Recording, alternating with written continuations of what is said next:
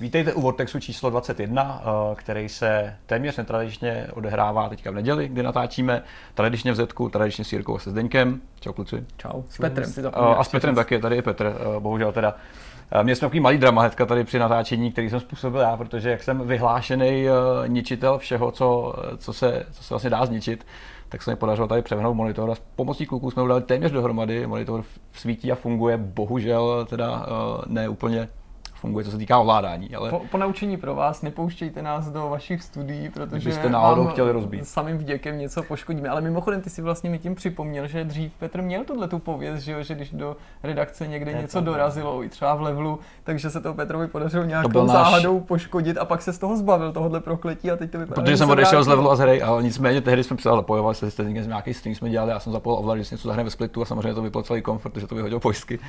Takže ne vždycky je to úplně moje vina, nicméně dneska to moje vina je, takže samozřejmě omlouvám se všem, kdo tady byli zúčastnění.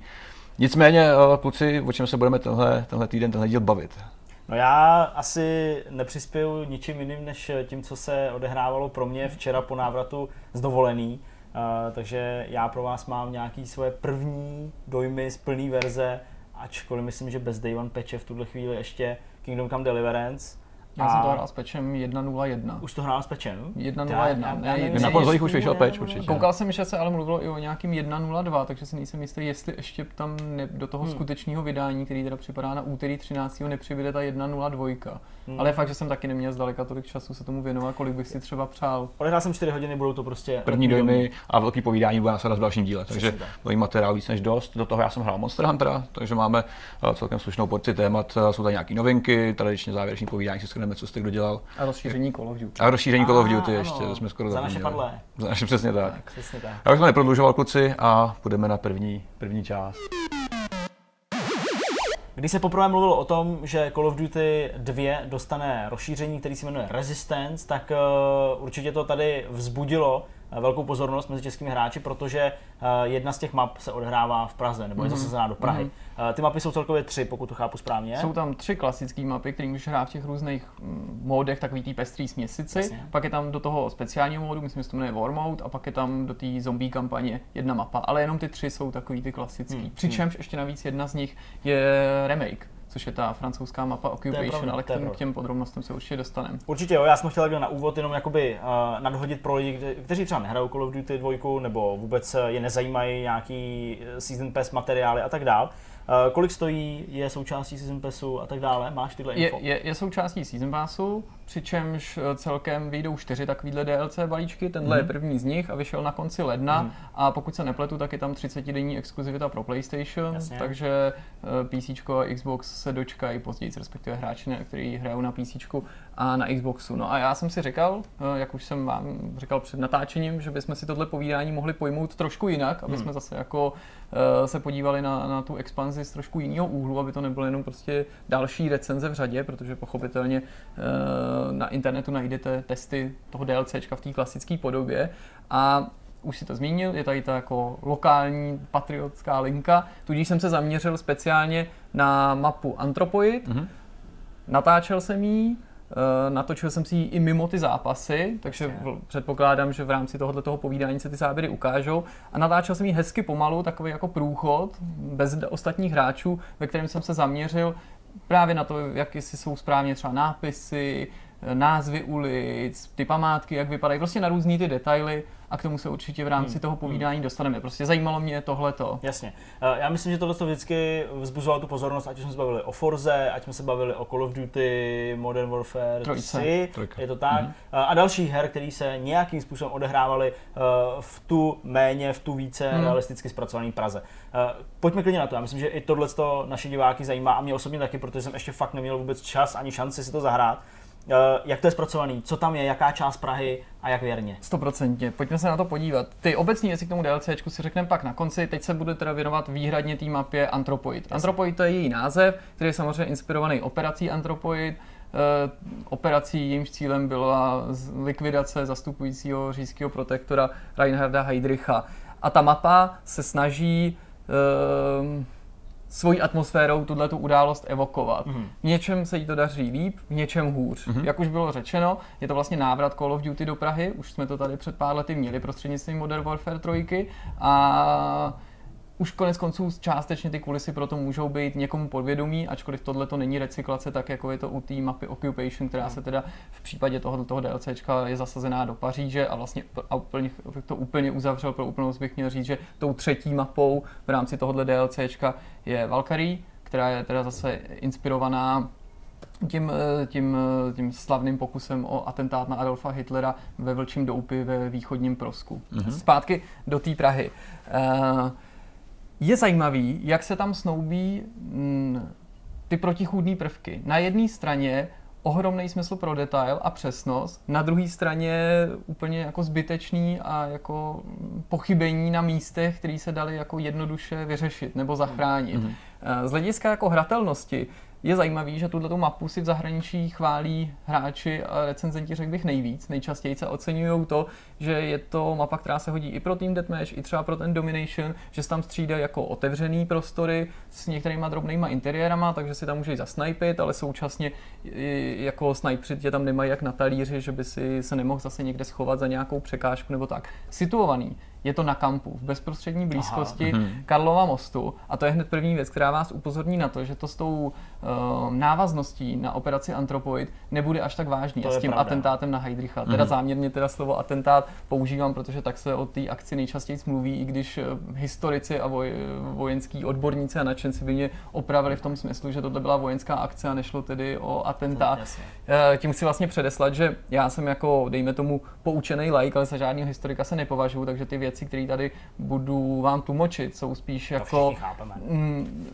můj pohled, co by, co by nadšence, ale neznamená to, Jasně. že nemůžu někde udělat nějaký drobný přešlap. Mm-hmm. Ta první věc, která tě kromě tohohle toho umístění upozorní na to, že vlastně ty v té hře, v tom multiplayeru, nijak nepřetváříš a nehraješ ty události. Jasně, jo, ty tam samozřejmě jenom... nezabíjíš uh, Heidricha, Není to jako nějaká úkolová mise hmm. nebo úkolová mapa. Je to opravdu mapa, která je určená prostě Jenom na ty klasické střety. Takže ta, ten, to zabití toho Heidricha eh, slouží jako nějaký vstupní bod. Ale Není to jenom tak, že by to byla prostě nějaká pražská mapa, která by se na Heidricha na ten antropoid odvolávala, hmm. protože ty tam vidíš třeba to auto. Je tam ten poškozený Mercedes, ten kabriolet Heidrichův a je tam dokonce i Heidrichovo tělo, který je přikrytý jakoby plachtou a vlastně to naznačuje, že tam ten Heidrich je mrtvej. Co samozřejmě nesedí mm-hmm. je, a to určitě řadu lidí už v tuhle chvíli muselo napadnout, je, že e, za prvé, Heidricha nezabili na kampě ani v bezprostřední no, blízkosti Karlova mostu, ale v Libni, prostě v té zatáčce, kde on musel zpomalit, vlastně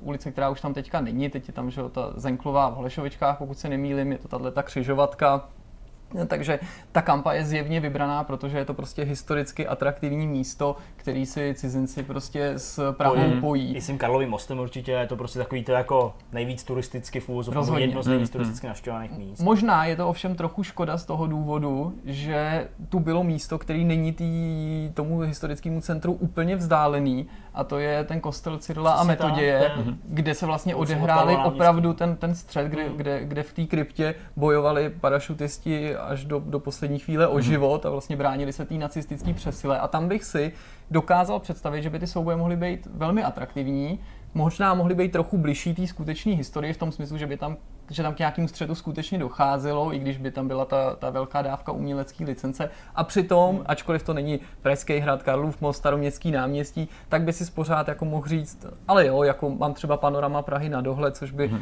pro cizince vzbuzovalo to, to, to zdání té blízkosti. Ale je to ještě jedna věc, která tě upozorní na to, že oni vlastně od počátku ten motiv berou tak jako velmi lehce. A to je to, že z jistého důvodu se zřejmě cizincům líbí jako idyla zasněžený Prahy, takže ta mapa je zasazená do zasněžený Prahy, do zasněžený metropole, opravdu sníh i padá a jsou tam určitý odkazy nebo já jsem si to tak vykládal přímo na Vánoce, že někde v nějaký restauraci se zrovna podává bramborový salát. Jinak tam nejsou vánoční motivy, ale tohle mě trochu trklo. Aha. Přičemž k tomu atentátu došlo v květnu 42 Přesně, ve skutečnosti, Vánoce. takže prostě na jaře A další věc, řekl jsem, je tam otevřený ten Mercedes a nějaký tělo zakrytý prostě dekou, který zjevně má být Heidrich. To Což... opět nesedí, protože Heidrich nezemřel na místě, ale zemřel až v červnu, začátkem června v nemocnici na následky toho zranění, který, který utrpěl. Mimochodem, vlastně možná ještě by stálo za, za, za zmínku, že kdyby to, eh, se ta operace povedla tak, nebo ne povedla, kdyby, kdyby byl ten plán původní, tím nemyslím to, jak k tomu atentátu došlo, ale že oni původně se chystali ho, ho zlikvidovat někde v blízkosti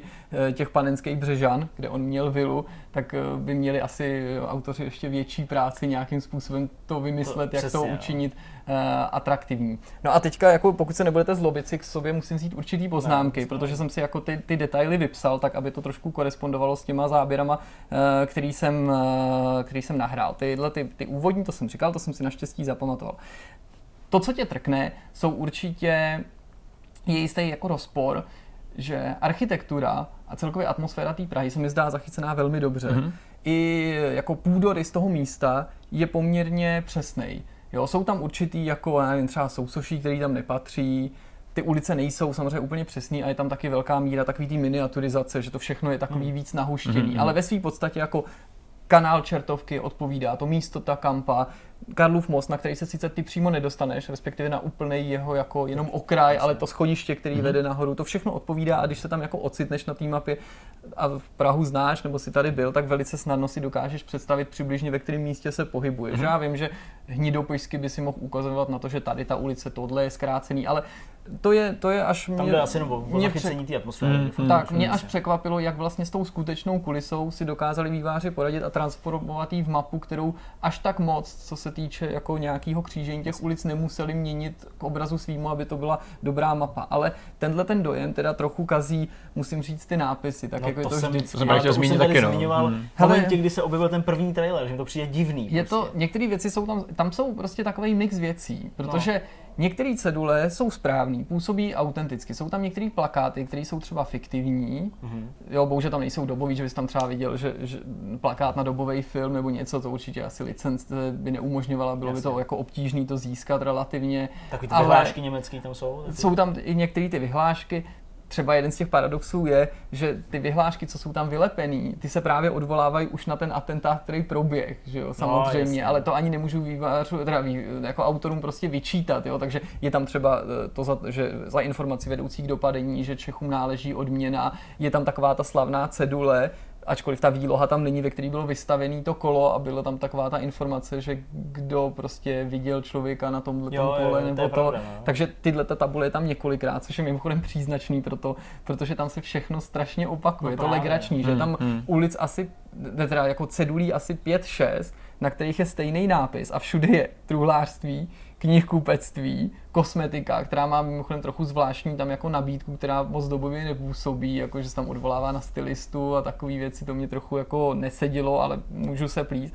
A pak moje oblíbená cedule výzkumná instituce, ne výzkumný institut, ale výzkumná instituce, která je tam ovšem několikrát a jedna, jednou je ku příkladu na trzích na jednom ze stánků, jo, což je fakt legrační. Nebo mě třeba baví, že knihkupectví uh, je zřejmě nějaký řetězec, velice populární na kampě, protože je tam asi pět jich a všichni mají tu stejnou slevu, jo, že zrovna mají akci.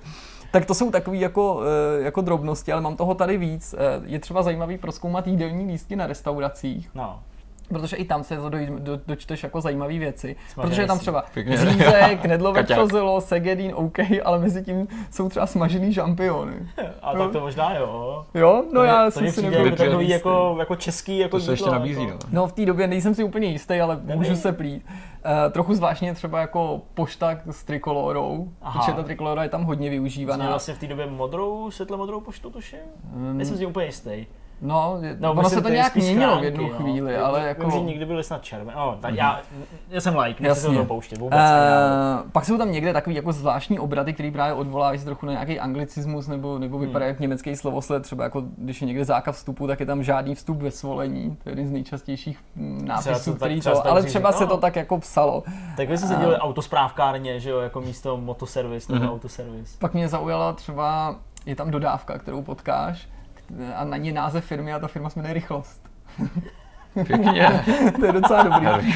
A jeden z mých oblíbených poutačů třeba je, že potkáš několik hospod no. a na jednom se vznáší cedule, jakoby před dveřma je, je připoutaná a na ní je napsáno Vítejte restaurace Staroměstském náměstí. Mm, Takže jako, mm. nejen, že to je ale, jako ale... špatně jako vyskloňovaný, jako prostě ale najednou staroměstském, ale prostě i to je jako legrační, že prostě ty samozřejmě v blízkosti staroměstského náměstí úplně nejsi. A není to reklama na jinou restauraci, je to jako vývěsní štít. Řekni mi, samozřejmě teď jsme ovlivněni tím, co ty tady jako si vyjmenoval za nějaké jako nedostatky nebo chyby, ale prostě řekni mi, jak by si ty jako autor, jako nějaký designer nebo něco přistupoval k tomu, když zpracováváš dobovou mapu. Hmm. Jako přece, jako co je tak složitýho a těžkého, rozhodit sítě ve studiu, kde pracuje 200 lidí a říct, nemáte někdo nějakého vašeho prostě příbuzného nebo kámoše z té dané země, ze Švédska, z Norska, z Česka, z Finska, odkud dělám nějakou věc. No přihlásí se pět, pět prostě lojzů, řekne jo, jo, máme.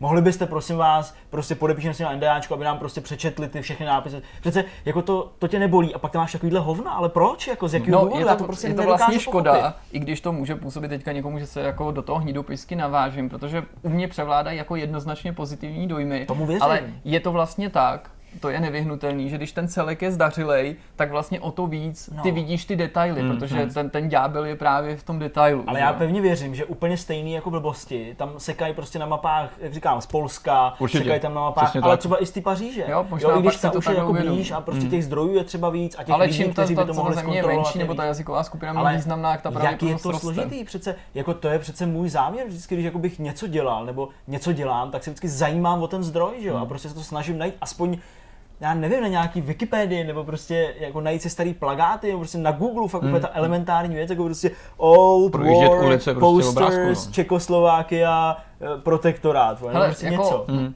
máš tak. pravdu. To nechápu. A přesto bych eh, jako ne zakončil, ale Jasně. určitým smyslu jako tenhle ten blok jako korunoval teda ale tvrzením, že pořád přes tyhle ty chyby je to jedna jako z nejvěrnějších Aspoň nebo nejautentičtějších pokusů o zpracování Prahy, což, eh, což jako je určitě dobrá zpráva. E, taky docela je vtipný, e, že třeba v naprosté blízkosti, bezprostřední, téměř přímo nalepený na Karlově mostě, jsou cedulky, směrovky, které ukazují, kde je Karlův most, jo, což mi taky přišlo takový jako docela, docela legrační. Ale reálně, myslíš si, že jakoby, uh, to třeba ani nemají přeložený, že to prostě fakt nerozumějí, co tam dávají, jako za cedule? U některých, řekl že u většiny ano, ale u některých to působí trochu z, trochu bez kontextu, nebo já, já fakt nevím, prostě možná je to opravdu i tím, že třeba tady může jako nechci použít tohle ošklivý slovo, ale neubráním se tomu, že relativní selhání jednotlivce, prostě jednoho grafika, který třeba lepí takovouhle ceduli mm, na mm. barák, může jako to hrozně pokazit, ten dojem. Jasně.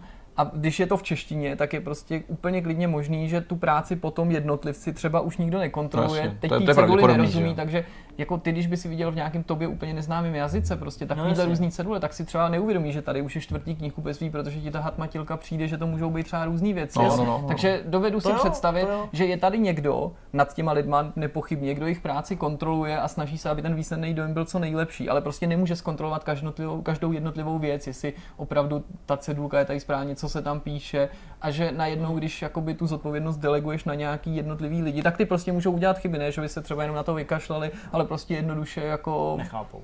Něco, ně, něco pokazí. No, ale pro ty výváře to asi nebude úplně priorita, že jako taky lepit různý, různý uh, cedulky a nápisy, aby no, byly unikátní, jako, takže v tom, v tom jasně, jako šíleným jako směru je to... balancem té mapy, aby byla tak, no, z obou stran a tak dále. Chápu, jasně někdo řekne, hele, tady je to čtyřikrát, a to za chvíli vydáváme, takže to rychle utneme a ať je to hotový, že to je je tam hezky zpracovaný koryto čertovky, mm-hmm. Ve kterém se mimo jiné, nebo ne přímo v tom korytu, ale eh, tam v jednom sklepení ukrývá nebo nachází úkryt parašutistů, který tam samozřejmě ve skutečnosti taky nebyl. Jasně. Jako je tam plánek, jako se strojit tu, tu, tu bombu, že, kterou použili.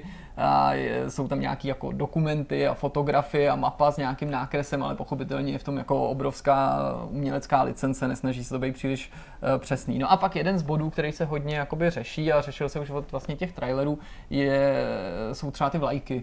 Jo, mm. že Ehm, to se vždycky řeší, jako jestli se někde objevují, neobjevují hákový kříže. A tady konkrétně eh, někomu vadí jako jednak přemíra těch vlajek. Mm-hmm. A teď mluvíš o jako A teďka mluvím vlajkách? o těch českých, českých. už respektive mm. českých, to je se těžko říká. Uh, o těch vlajkách, které odkazují na nás, protože tam vidíš jako dva, dvě, dva typy vlajek. Naší skutečnou vlajku, která bývá jako nejčastěji jako načmáraná někde na zdi společně s nápisem prostě...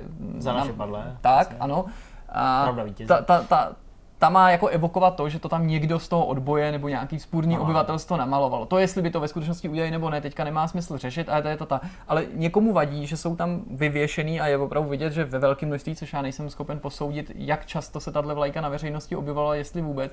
Vlajka, která připomíná trikoloru českou, jsou to pruhy, prostě bílá, modrá, červená, nebo to není to pořadí, ale nějak no, takhle. Jasně a, a lidi říkají, co to je, jako to je tak těžký zjistit si, jak vypadá česká vlajka, tak já jsem jenom chtěl ale říct, že tohle je vlajka protektorátu Čechy a Morava, ano. kterou jsme hmm. používali, nebo hmm. byli nucený používat. Nejsem schopen už říct, protože si nechci hrát že žádného historika, který by byl prostě fundovaný a na slovo vzatý, jak moc se tahle ta vlajka na veřejnosti objevovala. Nevím, jestli všude vysely jenom hákn krajce, nebo někde mohla vyset i tahle, to prostě nevím, takže nejsem schopen hodnotit tu četnost, ale ta vlajka, nebo není to žádná blbá trikolora, protože, kterou by tam dali výváři, protože neví, jak vypadá česká nebo československá vlajka. To je vlajka, která jako byla oficiální mm-hmm. vlastně vlajkou protektorátu. Jsou tam ještě třeba nějaký jiný symboly, které odkazují na nás, Jirko, kromě mapy samotný? Jsou to ty nápisy samozřejmě, nejen ty, A nějaký in-game content, myslím, ještě třeba nějaký další jako Jo, to je vlastně dobrá otázka. No ano, jo, ne přímo v té mapě, společně vlastně s tím DLCčkem uh, přišel i jakoby event, který na to odkazuje v tom velitelství, který je v multiplayeru, se vlastně to Heidrichovo auto nachází taky a taky je tady spousta nového uh, gearu a mhm. vybavení, mm-hmm. který ty můžeš používat. To je právě inspirovaný jako celý to DLCčko odbojovými hnutíma po celé Evropě, přičemž teda nechybí ten československý nebo český odboj, jak to kdo chce nazývat.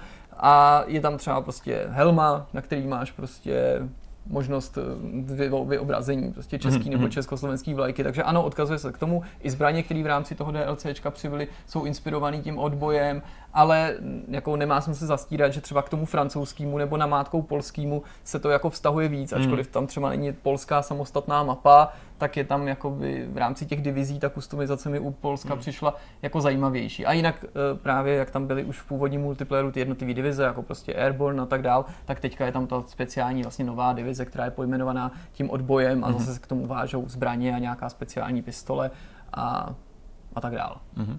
Dobrá, tak eh, to tedy bylo eh, takový kompletní a komplexní zhrnutí toho, jak ta mapa vypadá, co na ní všechno je. No a teď určitě na konci to nejdůležitější, to, co třeba neměl rád Ivan Hlinka, pocity. Uh, hm. Jaký z té mapy máš? Možná i jakoby včetně toho hraní, co si na tom hm. zažil, i jak to funguje prostě v té bitvě. A výsledný dojem je dobrý. Je to mapa střední velikosti, ale na poměry Call of Duty se mi líbí, že je relativně otevřená, nebo že to není vyloženě klaustrofobický hmm. pocity, by si na ní zažíval. Prostě samozřejmě není to velká obrovská mapa, na jakou si zvyklý z Battlefieldu, to je pochopitelný ale jako mm, gameplay je tam takový, na jaký jsi v Call of Duty zvyklý. Já nejsem zklamaný z toho výsledku, jak to dopadlo, myslím tím zpracování těch reálí, určitě si dokážu představit, že kdyby to eh, konzultovali nejen ty nápisy, ale celkově to pojetí a pokusili se zamyslet vývojáři eh, nad tím, jak třeba vystihnout mm, tu, tu, tu operaci antropoid skutečnou nebo nějaký něco z ní přenést do té mapy, že by to šlo ještě líp, ale pokud bych se měl podívat do historie, jaký jsme tady měli hry zasazený do České republiky a, a do Prahy, a když si vzpomenu na některé ty opravdu tristní výsledky, jako byl třeba Indiana Jones and the Emperor's Tomb, nebo jako byl třeba um, Lara Croft and the Angel of Darkness, že jo, ten Tomb Raider, tak tohle je jednoznačně patří mezi ty povedenější kousky a opravdu si myslím, že i to, že se tady třeba nad něčem člověk pousměje nebo pozastaví, nebo že se tam objeví nápis typu železniční přejezd uzavřen a je nalepený na Karlově mostu, kde žádná železnice není, to tě trkne do očí a je možný se o tom bavit právě z toho důvodu, že jako celek to, to působí přesvědčivě. Nevím, jestli je to díky těm filmům, který třeba v posledním roce, že byly hned dva, který jakoby se, se k této události natočili, ale obecně mě těší, že se o nějaký takovýhle významný kapitole eh, českých a československých dějin prostřednictvím toho DLCčka zase lidi dozví. Nedělám si velkou iluzi, že každý, kdo hraje na mapě Antropoid, že by se jako zajímal o to, co to bylo, ale přece jenom možná někdo z těch hráčů, jo, a něco se najde a to se mi na tom líbí, protože ano, mohlo by to být jako autentičtější, mohlo by to být realističtější, ale pořád je to jenom hra, je to prostě mapa, kde se má hrát deathmatch a tak dál. A z tohohle hlediska to prostě funguje uh-huh. a je celkem jako fajn, že když se teda o to někdo ze zahraničí bude zajímat víc, někdo z fanoušků a hráčů, tak eh, že se prostě dostane k těmhle těm informacím, proč tahle ta událost byla nejen v našich dějinách, ale obecně v těch celoevropských a v rámci druhé světové války tak výjimečná, ojedinělá, že to není něco, na čem bychom si jenom my tady eh, v rámci Československa ujížděli, ale že opravdu neexistuje v historii nebo v průběhu druhé světové války druhý tak úspěšný atentát na takhle vysoko postaveného nacistu, jako byl prostě tenhle, ten, eh, tenhle to, to zabití prostě toho zastupujícího říjského protektora Reinharda Heydricha, který byl prostě jedním z nejvýš eh, postavených mužů v rámci nacistické třetí říše. Takže za mě vlastně dobrý, já si myslím, že to mohlo dopadnout líp, ale i mnohem, mnohem, mnohem hůř a známe ty příklady z minulosti, hmm, kdy to bylo mé, výrazně méně jako povedený. Super budeme doufat, že se naše krásná země objeví zase v jiných DLCčkách, klidně i v jiných hrách a to bylo vyčerpávající povídání. Díky Jirko. A my asi můžeme jít na další část. Je to tak. Zatímco minule mluvil Petr o Digimonech, což je velká japonská hra, která se ale mohla zdát někomu z nás, možná i z diváků, poněkud bizarní nebo takové jako zvláštní a určitě to není titul, který by si běžně hrál nebo titul ze série, o kterou by se běžně zajímal. Tentokrát budeme mluvit o další japonské hře, to je Monster Hunter nový mm-hmm ale to už je samozřejmě značka, o kterou se zajímá spousta lidí na západě a jakkoliv jde o bytostně eh, japonskou, azijskou záležitost, která má svý specifika, tak je to titul, který nepochybně má obrovský potenciál se stát jedním z těch, který oslovuje hráče napříč celým světem a tady na západě zbudí podobně velký ohlas jako v zemi vycházejícího slunce. Jak se ti ta hra líbila? To si trefil velmi dobře, protože vlastně Monster Hunter World je jedna z první, nebo je první v sérii, která vychází na nové konzole a je to vlastně multiplatforma velká, protože pro mě byl Monster Hunter vlastně docela ne, nepoznaná série tím, že byla izolovaná hlavně na Nintendo konzolích. A po dlouhé době je to velká konzole. Po dlouhé době je to velká konzole eh, a vlastně kdybychom je porovnali třeba s, s Digimonama, protože je to RPG, řekneš si to můžeme srovnávat nějak přímo, tak uh, je to vlastně úplně opačný pol, zatímco Digimoni tě prostě vedou z hlediska příběhu a celkové hratelnosti za ruku a vlastně drží tě v koridoru a izolují tě od toho, mm-hmm. od toho všeho dění kolem tak uh, Monster Hunter přistupuje k hráči hodně spartánsky, v tom smyslu, že hele, první hodinu hraní ti ukážeme, jak se bojuje, ukážeme ti nějaký základní mechanismy a pak se prostě starý. Jo, dokonce je to, nebá bych se to předal v tomhle smyslu třeba k hrám uh, od From Software, obecně Soul série, která dává hráči spoustu představivosti a dává vlastně prostor, jak, uh, jak se k té hře postavit a sám ji nějak řešit. Monster Hunter v tuhle chvíli tolik eh, nestaví na příběhu, který tam je, je docela zajímavý v tom ohledu, že vlastně vy objevujete nový kontinent, který ještě nebyl poznaný, který vy vlastně projíždíte skrz na skrz, protože se tam, eh, protože tam směřuje nový vlastně Elder Dragon, což, je, což jsou ty mýtické bytosti, které eh, se prolínají celou tou sérií, celou tou značkou a který stojí za zrodem světu a jsou vlastně považovaný za téměř až jako božstvo, který, který buduje světy a zároveň je ničí, jako, jako cyklus života a smrti. A právě na těch draků směřuje na ten nový kontinent, kam vy se vlastně připlavíte, a už jak asi čekáš, Monster Hunter, o čem to je lovení monster, chytání monster, zabíjení. A ten příběh vlastně uh, nějakým způsobem projíždí s váma tu cestu skrz ten kontinent, hledání toho monstra, který zase uh, dává zrod dalším situacím kolem. Takže v tomhle ohledu je vlastně příběh vyprávěn dost útržkovitě. Je to řada krátkých cutscén, krátkých sekvencí, které často nejsou ani dabovaný uh, a který vlastně dává jenom takový lehký potlad k tomu, co ty děláš, aby si měl nějakou motivaci, aby si trošku víc věděl, o co se jedná ale všem dojde, že je to vlastně, že je to vlastně druhořadá záležitost. Jo, příběh je fajn, je vlastně docela dobrý, ale nečekejte žádný velký zvraty. V tomhle je to přesně opak těch Digimonů. Hmm. Uh, už samotný název té hry pro lidi, kteří to třeba nikdy nehráli, slyšeli o tom poprvé právě díky tomu, co jste říkali i vy, že to vychází na velkých konzolích, malinko to opustilo ty vody toho Nintendo. Tak uh, ta hra se jmenuje Monster Hunter, je to lovení monster. Uh, když říká, že příběh je druhořadý, tak uh, v čem tkví ta motivace? Je to opravdu čistě to proskoumávání toho světa a nacházení dalších bizarních monster, který musíš lovit, případně řešení způsobu, jak je ulovit, nebo tam ještě něco víc? Tohle si podstatě, to je, to je všechno. Uh, ono by se to mohlo zdát být uh, v normálním případě bez nějakého kontextu jako strašně chabá zámenka, proč tu hru hrát. No jasně, takový Deer Hunter nebo něco. Přesně prostě. tak, v podstatě svědčíme jako zvířatama. Uh, hmm. Jo, v tomhle ohledu ale ty mechanismy, které se spojují, jsou natolik komplexní, natolik dobrý, že to na tom vlastně stojí úplně v pohodě, funguje to skvěle, a neříkám, že to je pro každýho, ale, ale je, to, je to fakt dobrý. Jo? Ten proces vlastně zahrnuje celou řadu, celou řadu úkonů, který do toho zapojuješ. Jo? Samozřejmě ano, primární cíl chytne monstrum. Nicméně je tam nějaká příprava, je tam zkoumání, je to stopování toho monstra, je to poznávání toho, pří, toho vlastně té přírody kolem vás, která je skvělá, vypadá nádherně v rámci vlastně eh, nové hry, nového engine, nového všeho. A ten proces se vlastně dá popsat od začátku velmi dobře. Jo. Řekněme, že máte nějaký hub, je to město Astera, takový přístavní městečko, kde se vlastně všechno odehrá, kdy si nakupujete, kraftíte zbraně, opravujete, kde přijímáte nové questy. Hra vlastně nejde úplně jakoby lineárně plynule v těch, v těch událostech, ale funguje vlastně přesně skrz to, že vy si naberete nějaký quest, ten se spustí a vy se z toho hubu teleportujete do té do lokace, kde lovíte to monstrum.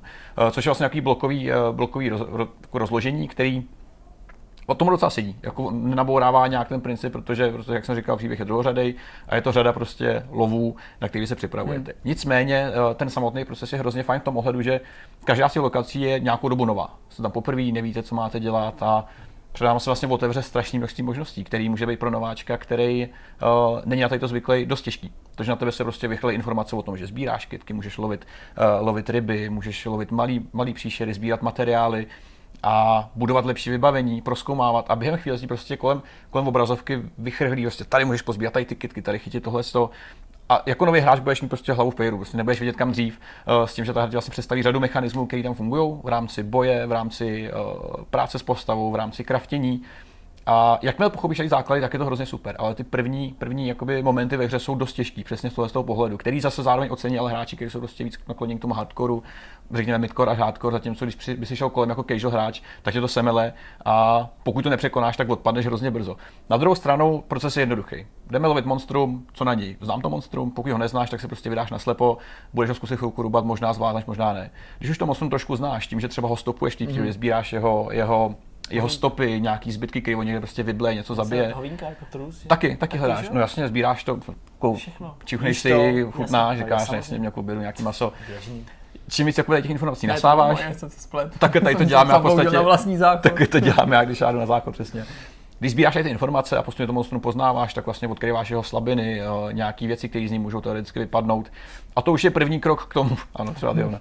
Eh, to už je první krok k tomu, jako porazit. Jo, zpočátku samozřejmě můžeš být velmi nemile překvapený, protože stejně jako v jiných eh, větších RPGčkách podobného druhu nastoupíš do velké lokace, kde hnedka na tebe naběhne prostě nějaký zatáčce, kde si třeba ještě neměl být, něco, že okamžitě semele a ty si říkáš, what, co se to děje. Že?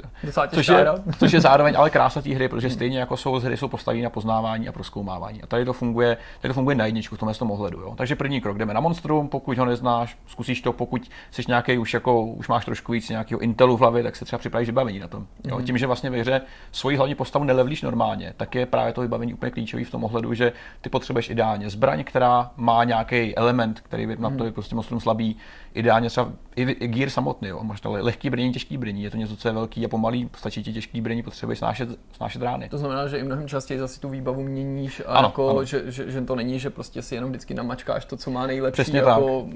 nějaký jako čísla. To je, to je těžký pro konzervu jako já, která si prostě má tendenci si vzít jeden gear a s tím se ostatní zaházet. a zaházet. Tady jsem se to taky naučil, tady jsem se naučil velmi rychle používat právě ty druhy zbraní, protože není to ani tak o tom, co u toho samotného typu zbraně, co funguje líp, jako spíš o tom, s tím se ti líp hraje. Jo, já hmm. jsem třeba vyzkoušel úplný protipóly, typicky nějaký šílený oboruční meče, které jsou pomalý jako kráva, takže každý vlastně úder si musí rozmyslet, protože tě nechává docela dlouhou dobu v takové té fázi, kdy to musí zvednout z té země, jak je to těžký a, a doufat, že tě mezi tím něco netrefí. Mm-hmm. Opakem jsou pak naopak třeba rychlý díky. Každý si prostě najde to svoje. Ten není, tak šimráš. Který přesně který jako zase musí používat trošičku jinak. No. Na druhou stranu, to už je jako otázka spíš chutí a nějakého stavu. To samotné kraftění těch zbraní a jejich vylepšování, jejich budování, to už je pak otázka té taktiky, kterou ty si můžeš vybrat. Jo. Typicky, samozřejmě, když půjdeš s něčím, co dává uh, ohnivý poškození na něco, co je ohnivý, tak asi to nebude úplně jako vončo, asi to prostě moc nezabiješ. Řekni mi, Petře, ještě jednu věc. Prostě, eh, já si myslím, že i v rámci tohohle povídání lidi už teďka jako chápou, že se ti ta hra líbí, ale taky jako lidi nejsou odtržený od světa, takže si všimli, že ta hra zbývá jako skvostný hodnocení. Mm-hmm. Ale v rámci toho mě napadá prostě určitá otázka, která se vrací jako bumerang vždycky, když se něco takového trochu atypického objeví, právě typicky prostě z Japonska, sbírá to fantastické známky, ale přitom my podvědomě tušíme, že to jako furt není úplně, mm-hmm. úplně mainstream. A tím ani dokonce nemyslím teďka Dark Souls, který už vlastně dost jako zabředli do toho mainstreamu, ne třeba jenom hratelnosti, ale spíš tím, že lidi ví, co od toho očekávat. Vzpomínám si například podobné hry, to byla třeba ta Yakuza, ten, ten Zero, ten prequel sbíral fantastické známky, opakovaně se objevily tvrzení nejlepší díl v rámci celé série, ideální na naskočení a tak dál. Spousta lidí to koupila pak byla vlastně docela neměla překvapená tím, co je to za hru, protože mm-hmm. to, že je to nejlepší, to, že to pěkně vypadalo a tak dále, že to všichni chválí, vůbec neznamenalo, že to jako je prostě to, co od toho lidi čekali, GTAčko prostě v Tokiu, když, když to jako hodně zjednoduším. Mm-hmm. Je tohle teda jakoby hra, která uh, osloví univerzálně každý, anebo je to prostě dobrá hra, ale jako radil by si obezřetnost, protože z toho tvýho povídání jako si to jde vykládat oběma způsoby, ano, že Dokážu ano. si takhle představit, že se hraje Horizon, ale z druhé strany taky to může znamenat něco atypického. To varování je určitě na místě, protože je potřeba brát v potaz to, že je to japonská hra. A japonské hry jsou velmi specificky orientované na, na lidi, co chtějí čísla, co chtějí tabulky, co chtějí uh, budovat svůj vlastní gear a co s tím grindem nejsou uh, tak moc jakoby na, na krev, protože právě grindění je něco, co si myslím, že může být velký problém pro hráče. Hmm. Ty si můžeš vyzobat uh, ty hlavní questy, ty fungují docela dobře, jsou relativně rychlí. Na druhou stranu, kdyby si chtěl nějaký endgameový content a dobrý gear, který je specializovaný, protože ten se liší podle toho, jaký monstrum chytáš, tak si ti vlastně otevírá možnosti, co si vybildíš,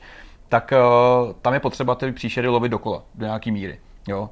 Samozřejmě, když ho zabiješ, tak dostaneš mý materiál, zatímco co ho chytneš, což je jenom o trošku víc náročný proces, než to zabíjení samotný, ale už tam se prostě počítá s tím, že budeš jedno monstrum lovit minimálně dvakrát, třeba třikrát. Nedej bože, kdyby si chtěl něco, uh, nějaký jakoby bavení kombinovat, tak se to prostě, to, ta náročnost narůstá. S tím, že samotný lov ti zabere třeba 50 minut, v tom nejextrémnějším případě, a ne vždycky může skončit eh, pozitivně, protože to monstrum třeba mezi tím uteče, rádí se zpátky někam do svý nody a ty už ho nenajdeš, anebo tě zabijou.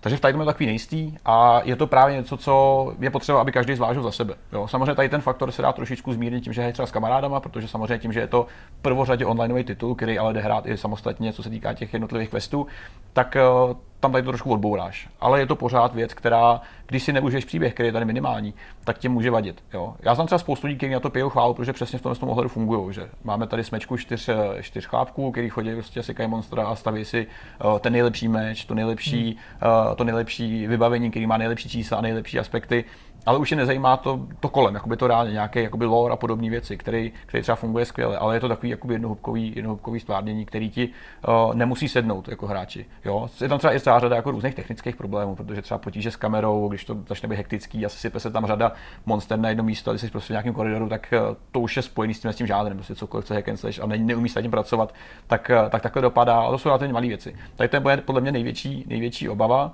Na druhou stranu i pro hráče, který by si chtěl vyzkoušet jednorázově, jak ten svět funguje, jak chtěl by si třeba na chvilku zabřednout, tak narazíš na svou řadu parádních situací, protože, jak jsem říkal, všechny postavy na těch monstrech a na těch soubojích s nima.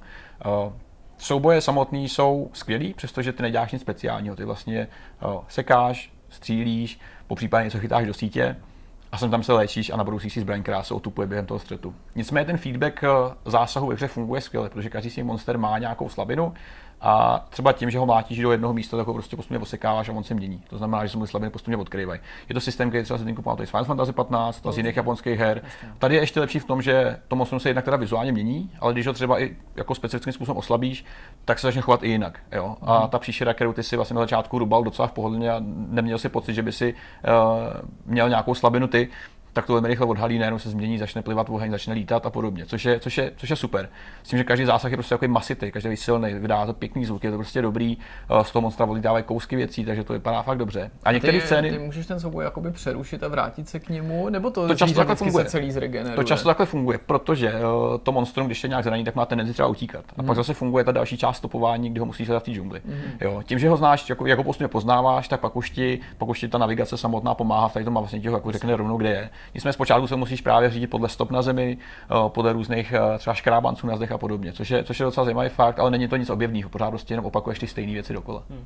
Mně se právě líbila ta myšlenka toho, že se eh, to monstrum taky jakoby adaptuje na tvůj bojový styl, je to tak? Jako, že opravdu... Funguje to třeba zjistí, že máš, já nevím, jo, teďka mě nevím za slovo, ale prostě mám na sobě mrazivý brnění, tak uh, prostě po mně nebude útočit mm-hmm. mrazem, ale bude po mně plivat, prostě bude se mě snažit zapálit. Tohle to jsem zažil eh, právě třeba jeden, jeden z prvních, jeden z prvních monster vlastně v tom, v tom lese je nějaký takový obdoba Tyrannosaura, která přesně, když s ním chvilku bojuješ, tak on postupně sílí a zpočátku, nevím, jak, jestli to reaguje na moje vybavení, ale já vím, že jsem měl, vím, že jsem měl gear, který ignoroval, ignoroval oheň a na mě třeba nepoužil ten svůj plamený dech, což možná teda reaguje na to, jaký máš brnění, nebo to a možná jsou, jsou hra nějakých událostí, které se staly. Mm-hmm. Tohle to nedokážu bohužel potvrdit. Uh, na druhou stranu, uh, tím, jak se mění to prostředí, tak vlastně to monstrum utíká vlastně tou mapou a chová se trošku jinak v těch různých částech. Jo. Zatímco jindy prostě skáče víc, někdy, někdy víc kouše, někdy víc mlátí. Ale některé scény jsou fakt vynikající v tom ohledu, že uh, vlastně dá se, že tam funguje ekosystém v rámci každého toho regionu, který je, který je specifický. Jo. První mapa je nějaký les, pláží, zatímco druhá, co následuje, je prostě vysušená poušť eh, s nějakýma bažinama kolem. A je super sledovat, když se třeba potkají dvě monstra, což se může stát, protože dá se to i dobře takticky využívat. Když ty mm-hmm. prostě chytáš nějakého bastarda, který je prostě velký, stane se, že prostě mláčíš nějakého obrněného kreténa prostě uprostřed pouště A pod, tou, pod to vlastně pod tím pískem jsou takový propadliště a ještě nějaký jeskyně, někde sídlí zase jiný monstrum, který je, jak už podle popisu pak zjistíš, citlivý na otřesy a na kravál kolem. Takže se mi mm, prostě stalo, že jsem mátil mm. jednu příšeru, během toho vyskočil prostě spou, spíš spou, z toho písku ještě větší bastard, který tu příšeru zabil, a pak zabili mě teda. A toho se dá prostě využívat docela dobře. No, takže, takže ty můžeš prostě to monstrum vzít, můžeš ho nalákat na sebe a odběhnout s ním někam jinam, kde s ním zase bojovat někdo jiný. Yes. A pak se prostě stane to, že najednou zjistíš, že nemáš jedno monstrum, ale tři a ty se perou mezi sebou a tebe třeba ignorují. Takže to je taková jako taktická věc, která se dá dobře používat. A samozřejmě, jak jsem říkal, ty sociální prvky jsou to nejpodstatnější, protože Monster sdílí spoustu věcí s MMOčkama, co se týká toho tvého hlavního hubu, kde si prostě doplňuješ zásoby, kde se léčíš, kraftíš a podobné věci a kde se zároveň potkáváš s ostatníma hráčema. Jo. Jak probíhá multiplayer? Multiplayer je velmi, co se týká jako technického zpracování, tak velmi dobré. Já jsem nezažil problémy. Ty nemusíš úplně nutně svolávat party kamarádů, abyste si zahráli, ale funguje tam dobrý matchmaking v tom smyslu, že si vybíráš questy, které si lidi vypíšou, Jasně. se kterými chtějí pomoct. Mm. Jo? Je, je běžný, že třeba vyrazíš na quest sám, ale během toho zjistíš, že prostě na to nestačí, že potřebuješ pomoc, tak uh, vyšleš uh, speciální zprávu a lidi se k tomu můžou připojit během toho, během toho souboje. To je ten, ten, to nejjednodušší spojení vlastně s hráčima přes ty questy. Pak tam je ještě speciální oblast ve hře, která je, jmenuje se to Gathering Hub, což je vlastně sociální prostor pro tady ty věci, kde máš nějakou arénu se, vlastně s vlastníma questama, s vlastním mm-hmm. způsobem uh, nějakých odměn, agíru, který můžeš získat a kde zároveň eh, je mnohem snažší potkat ty hráče, protože tam už vlastně je i fyzicky vidět v té hře samotný. Což je určitě fajn věc. Eh, já jsem teda zpočátku nenarazil na potřebu minimálně v té hlavní linii ty kamarády zvát. Na druhou stranu pak všechny ty vedlejší questy, všechny různé podpůrné činnosti už to vyžadují, protože pak opravdu lovíš, třeba máš 50 let, ulovil tři velký příšery, což je proces dost náročný a kde ta pomoc je určitě potřeba. Jo, na druhou stranu, když tam kamaráda nemáš, tak z toho běhá tvůj, tvůj, tvůj pomocník, což je paliko, což je vlastně kočka v brnění a, s, mečem, která tě léčí, která pomáhá, útočí dál, takže to je takový jakoby trošku odvraceš bolestí. Je to takový čokobal, malý kočičí, který vlastně vypadá překvapivě dobře jako kočka. Je to vlastně kočka, která chodí po zadních a drží u sebe jako kudlu. To je vlastně kočky, které jako bychom všichni chtěli. Kočka, jako, to, a jsme tam, tyjo, Byli jsme, byli jsme na venkově, takže všichni víme, jak kočky fungují na venkově. A v tomhle to funguje velmi dobře. Já jsem vlastně překvapený tím, jak komplexní to celý je, jak to celý jak drží pohromadě, hmm. protože bych čekal, že ten core na mě nebude fungovat. Jo. Jedinou obavu mám opravdu z toho grindění. Uh, plně chápu nadšení těch lidí, protože když si do toho jako zabředneš, tak to vypadá skvěle. Já jsem nemohl hrát P4 pro verzi Xbox One X verzi, která je teda ještě o. Uh, je to jedna z těch her, která vlastně dává hráči nabídnout eh, nějaký tři různý grafické nastavení, mm. buď to preferuješ frame rate, rozlišení, nebo nějakou obecnou grafickou kvalitu. Jasně. A v tom stejném setupu vlastně ta Xbox vypadá znatelně líp, znatelně ostřejší. Jo? Je prostě vidět, že běží ve vyšším rozlišení než ta mm. P4 mm. pro verze, která ale pořád vypadá skvěle. Co si povídat, pořád prostě uh, vypadá, vypadá úžasně. Takže jako když to nějak schrnout, tak Monster Hunter World je hra plná skvělého kontentu, uh, množství toho kontentu je závratný, je to zase x hodinová x hodinová záležitost, na kterou prostě běžný člověk nebude mít většinou čas. Mm. Uh, ale zároveň je to prostě pořád pravověrný japonský titul, který se trošku přizpůsobil západu a hráčům, který chodí kolem, uh, tím, že ti hra trošku víc pomáhá s tím lovením monster a jejich trackováním, což ve starých hrách neexistovalo, se prostě bezvládně bloudil po mapě a doufal, že si všimneš něčeho, uh, co ti připomíná to monstrum, který ti pomůže najít. Mm tady už ti trošku víc pomáhají, ale pořád je prostě potřeba mít potaz to, že je to, že to je Japonsko, že je to směřovaný právě na hardcore hráče, kteří chtějí prostě čísla, tabulky a hardcore vraždění. Čili pokud to bude moje první setkání s touhle sérií, musím být trochu připravený na to, že se musím tomu zažitýmu standardu taky přizpůsobit a být ano. jako lehonce tvárnej, ne prostě čekat, že dostanu Dragon Age. To si, to si podstatě schrnul téměř dokonale. Je potřeba, aby se ten hráč trošku ohýbal a, a, snažil se nějak pochopit ten systém, že ten systém se nedá sám. Na druhou hmm. stranu, pokud prostě do toho půjdeš s tím, že budeš hrát s kamarádama, tak si myslím, že nemůžeš být tak moc zklamaný. Jenom prostě je to titul, který počítá s tím, že do něj každý nasype x desítek hodin, což může být trošku problém pro, pro všechny ostatní hráče. Hmm. Tak Tímž bych to i uzavřel, myslím si, že to hodnocení, který to sbírá, zbývá, sbírá oprávněně, na druhou stranu je potřeba té obezřetnosti jednoduše takhle to říct. Asi ne, jako každý skvělý titul nutně musí být skvělý pro každýho, nebo nemusí Přesně být tak. jako univerzálním hitem a must have kouskem pro všechny. A my se teďka můžeme vydat na, na rozhovor s Petrem Fodorem.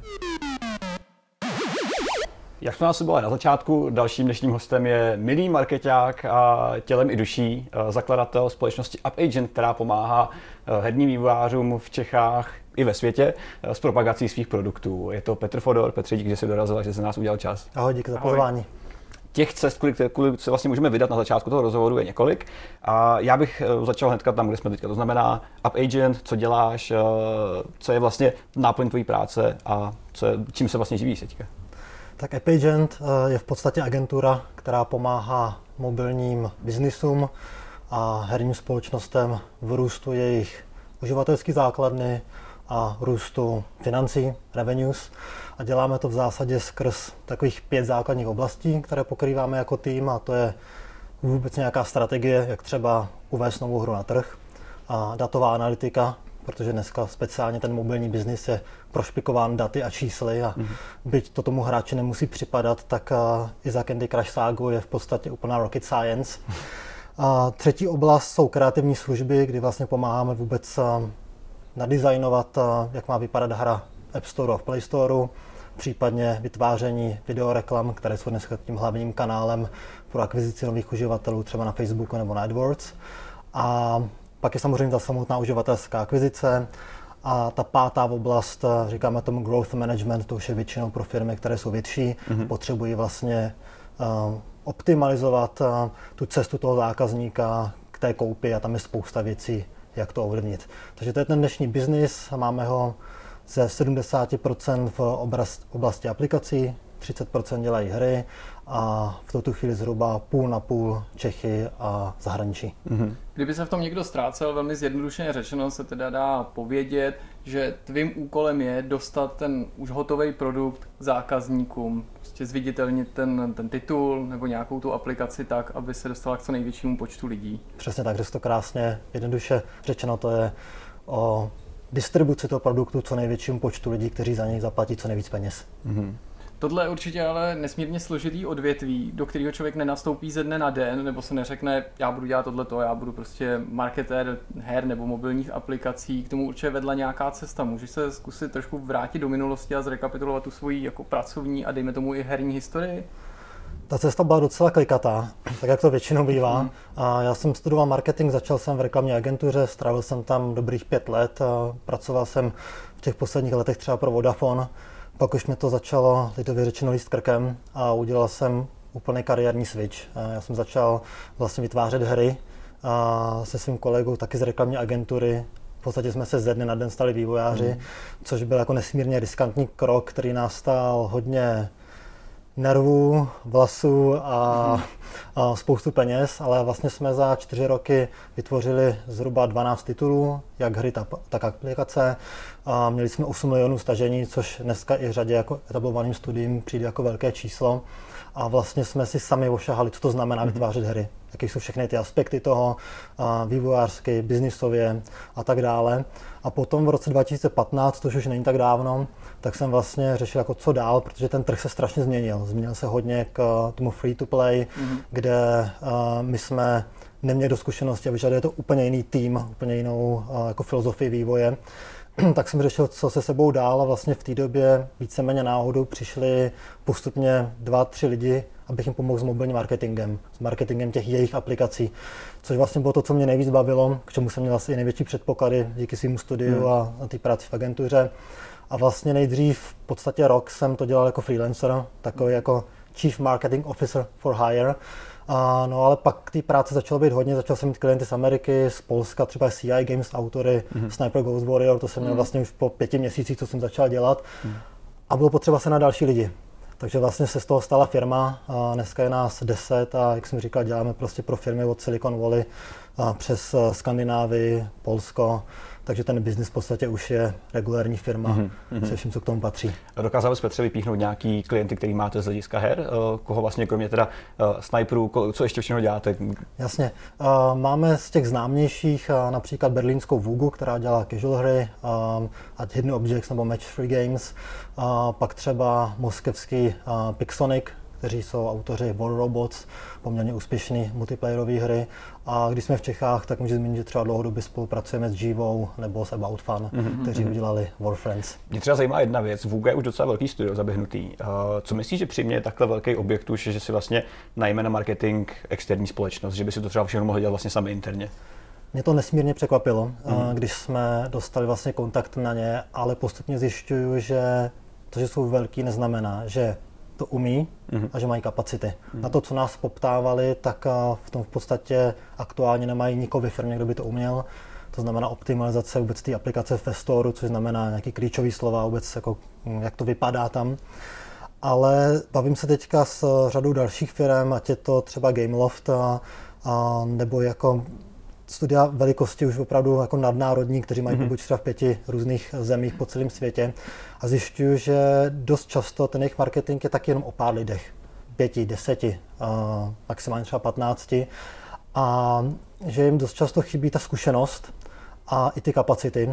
Takže vlastně z těch důvodů oni hledají různé cesty. Buď ty lidi jako schání často i ze zahraničí, třeba i do toho Berlína, tam dělá poměrně dost lidí z různých zemí, tuším, že mají snad přes 20 národností, hm. možná i víc. Hmm ale zároveň uh, vlastně zkouší, jestli jim někdo zvenku, kdo má tu expertizu hlubší, dokáže nějak radikálněž pomoct. Mm-hmm. Ty jsi zmínil ty City Interactive Games, CI Games polský. Mm-hmm. Znamená to, že kromě mobilních titulů a mobilních aplikací uh, se staráš i o některé jako velký tituly, když to tak řeknu, konzolový nebo PC? Uh, nikoliv, my máme ten uh, fokus, to zaměření pouze na mobilní hry mm-hmm. a vlastně CI Games uh, zkoušeli vstoupit do toho segmentu mobilních her a původně vlastně s Lords of the Fallen, z jejich jako mobilní mm-hmm. verzí a potom se Sniperem, který ho vydávali, tuším, že letos někdy v dubnu, v květnu.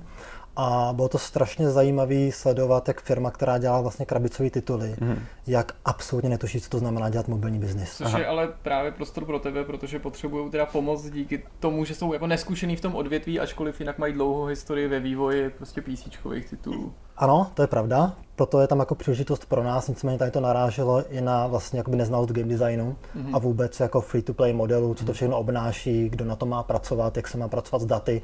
Takže bylo to docela zajímavě a zároveň náročný a myslím si, že to jako krásně ukázalo, že byť to jsou pořád hry, tak to jsou úplně dva rozdílné světy mm. a mhm. já si trofnu říct, že třeba CI Games už se o to tímhle tím způsobem, jak to dělali, pokoušet nebudou, protože vlastně to know-how vlastně vůbec nemají. Mm. Znamená to teda, že z toho, co říkáš, já si jako trošku dovozuju, že vlastně když eh, ten produkt je špatný nebo v základu v nějakém smyslu chybný, že sebelepší marketing mu nepomůže ani v tom prostředí toho mobilního odvětví. Asi to tak no, je. Výborná otázka, je to přesně tak. Já jsem zrovna na to asi před týdnem vydal lehce frustrovaný článek, který mm. přesně toto popisoval. Když to řeknu jednoduše, tak v podstatě v tom marketingu je možnost um, udělat nějaké zlepšení, třeba snížit cenu za tu akvizici, mm o 20-30% Tím, že už to děláme poměrně dlouho na hodně titulech, tak si troufnu říct, že už to nebude, že nějakou iteraci to zlepšíme o 100. Snížíme třeba cenu ze 3 dolarů na 1 nebo na 50 centů za jednoho uživatele. Zatímco v tom produktu tam se dá tolik věcí udělat výborně, nebo taky tolik věcí pokazit, že tam ten prostor toho zlepšení, třeba zvýšení ty hodnoty, co ten člověk tam utratí, je diametrálně jiný. Mm-hmm. A vlastně spousta lidí, kteří v té branži začínají a neznají, tak dost často si myslí, že ten marketing to zachrání. A my vlastně jako marketáci nutně potřebujeme dobrý produkt, protože celé to je o, řekněme, rovnici toho, kolik ten zákazník zaplatí a za kolik my ho získáme. Mm-hmm. To znamená, že ty dvě strany spolu musí nějak fungovat. A ta hranice, kde se láme ten chleba, bývá často velmi, velmi těsná a i ty velké firmy třeba míří na, řekněme, velice malou profitabilitu, protože prostě tam není tak velký prostor, aby jako vydělávali třeba um, desítky dolarů na každém uživateli. Prostě je to fakt hra o centy, mm-hmm. tak řeknu. Mm-hmm. Akvizice uživatelů je docela velká věc. Dá se říct, že bez toho vlastně nemůže ani velká firma přežít. Řekněme velký studio, který už je zaběhnutý, který má nějaký značky, který prostě běží léta, i když tam funguje nějaká cross propagace, zdá se, že vlastně každá velká firma to ještě pumpuje další peníze, že? protože ty lidi prostě potřebuje točit. Záleží na modelu. Je spousta firm, kteří do placení akvizice nevrazili ani dolar, mm-hmm. a, nebo vráží poměrně málo na to, jak jsou velké, kolik vydělávají. Co jsme konkrétní, tak třeba Madfinger Games z Brna v podstatě dlouhou dobu žili takzvaně z organiky, z neplacených instalací. A pak je spousta firm, kteří vlastně vytěžují to portfolio her, ať je to třeba Ketchup, který prostě dělá takzvané jednohubky, ty malé hry mm-hmm. a má jich prostě mnoho, má zároveň dlouhodobě mm, přízeň Apple a Google, takže jsou vidět v těch storech a vlastně taky nemusí utrácet. A v jejich případě by ani nešlo utrácet, protože ty hry vlastně monetizují dost často skrz reklamu, mm-hmm. takže ta hodnota toho uživatele je opravdu v řádech třeba desítek centů, maximálně třeba dolaru a za dolar dneska uživatele v zajímavém teritoriu, v zajímavé zemi nekoupíte. A, ale ta velká většina, vlastně ty firmy, které dělají ten velký biznis, tak v podstatě tou páteří jejich biznisu je ta placená akvizice. Mm-hmm, Mně se hrozně líbilo to, co si ještě říkal, když se vrátím k té předchozí otázce právě o té jako souře vlastně toho designu a toho marketingu, protože spousta lidí by si třeba mohla myslet, že marketing to je prostě člověk, který se stará jenom o reklamu nebo který prostě se snaží ten produkt propagovat, ale z toho, co říkáš, ty je zřejmé, že musíš mít jako velký povědomí o tom, jak ty hry fungují, aby si byl těm vývářům schopen dát nějakou zpětnou vazbu. Je to teda tak, že uh-huh. když vy zjistíte, že něco nefunguje v té hře, nejenom právě na úrovni té propagace, že dáváte těm studiím a autorům vědět, co si myslíte, že by se mhm. třeba mělo změnit? Uh, my určitě máme výborné srovnání s celou řadou dalších titulů. Uh, jedna z věcí, proč si třeba nás ty firmy najímají a co jim můžeme přinést navíc, je právě to, že my si prostě za ten rok ošaháme 10-15 nových aplikací a her a máme ten rozhled. A když třeba děláte na jedné hře několik let, tak vlastně nemáte takzvané ty benchmarky, to srovnání. Takže my jako dost často jsme schopni velice brzo říct, že ta hra má nějaký problém a skrz práci s daty říct třeba konkrétně, kde je. Nicméně já si netroufnu vlastně zastávat i tu roli, řekněme, mm, konzultanta toho game designu. V ten moment ale vlastně pro svůj vlastní jako budoucí prospěch napojuju ty firmy na špičkové game designery, ať to jsou lidi, kteří dělají třeba v Disney Mobile v San Francisco a mají za sebou fakt velké tituly, mm. nebo třeba pro našeho švédského klienta Gold Town Games jsme dohazovali producenta Made in NFL, Jeremyho Grosse, který vlastně jim udělal fantastickou detailní analýzu, co v té hře mají změnit, jak to mají zlepšit a otevřeně řeknu, my jsme vlastně toho klienta chtěli v podstatě pohřebít loni a díky té spolupráci s Jeremym dneska ten klient akvíruje měsíčně 100 000 uživatelů. Mm-hmm. Prostě ta hra se jako vytáhla, zlepšila, my máme zase biznis, my v podstatě děláme teďka akvizici pro mhm. ně a funguje to jako dobře. A převáhlo se to, ta hodnota to uživatele se zvedla na ten akviziční náklad a vlastně ve finále jsme všichni spokojení. Jeremy dostal zaplaceno, Gold Town to frčí, my máme biznis Towny.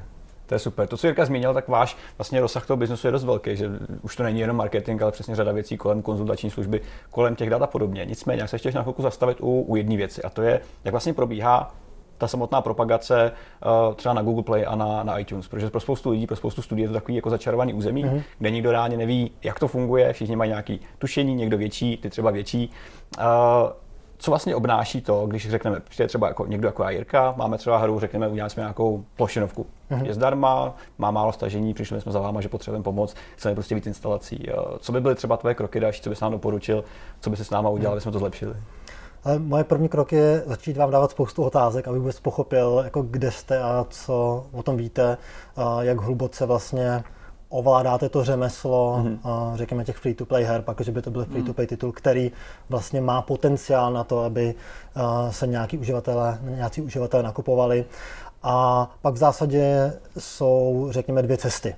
A ta první je máknout na tom produktu, tak aby jeho výkonnost v rovině to, jak vlastně vydělávat peníze, umožnila začít uživatel nakupovat a tam pak se dají dělat divy, tam to prostě může jít jako raketově nahoru. Příklad třeba těch Gold Townů, ty mm. prostě v srpnu měli 100-200 uživatelů měsíčně a teďka jich mají 100 tisíc, hmm. takže to může být v této škále a klidně by to mohlo být ještě víc, kdyby to studio prostě uh, do toho bylo ochotno nalít, respektive investoři víc peněz, hmm. tam se to fakt dá roztáčet velice zajímavě.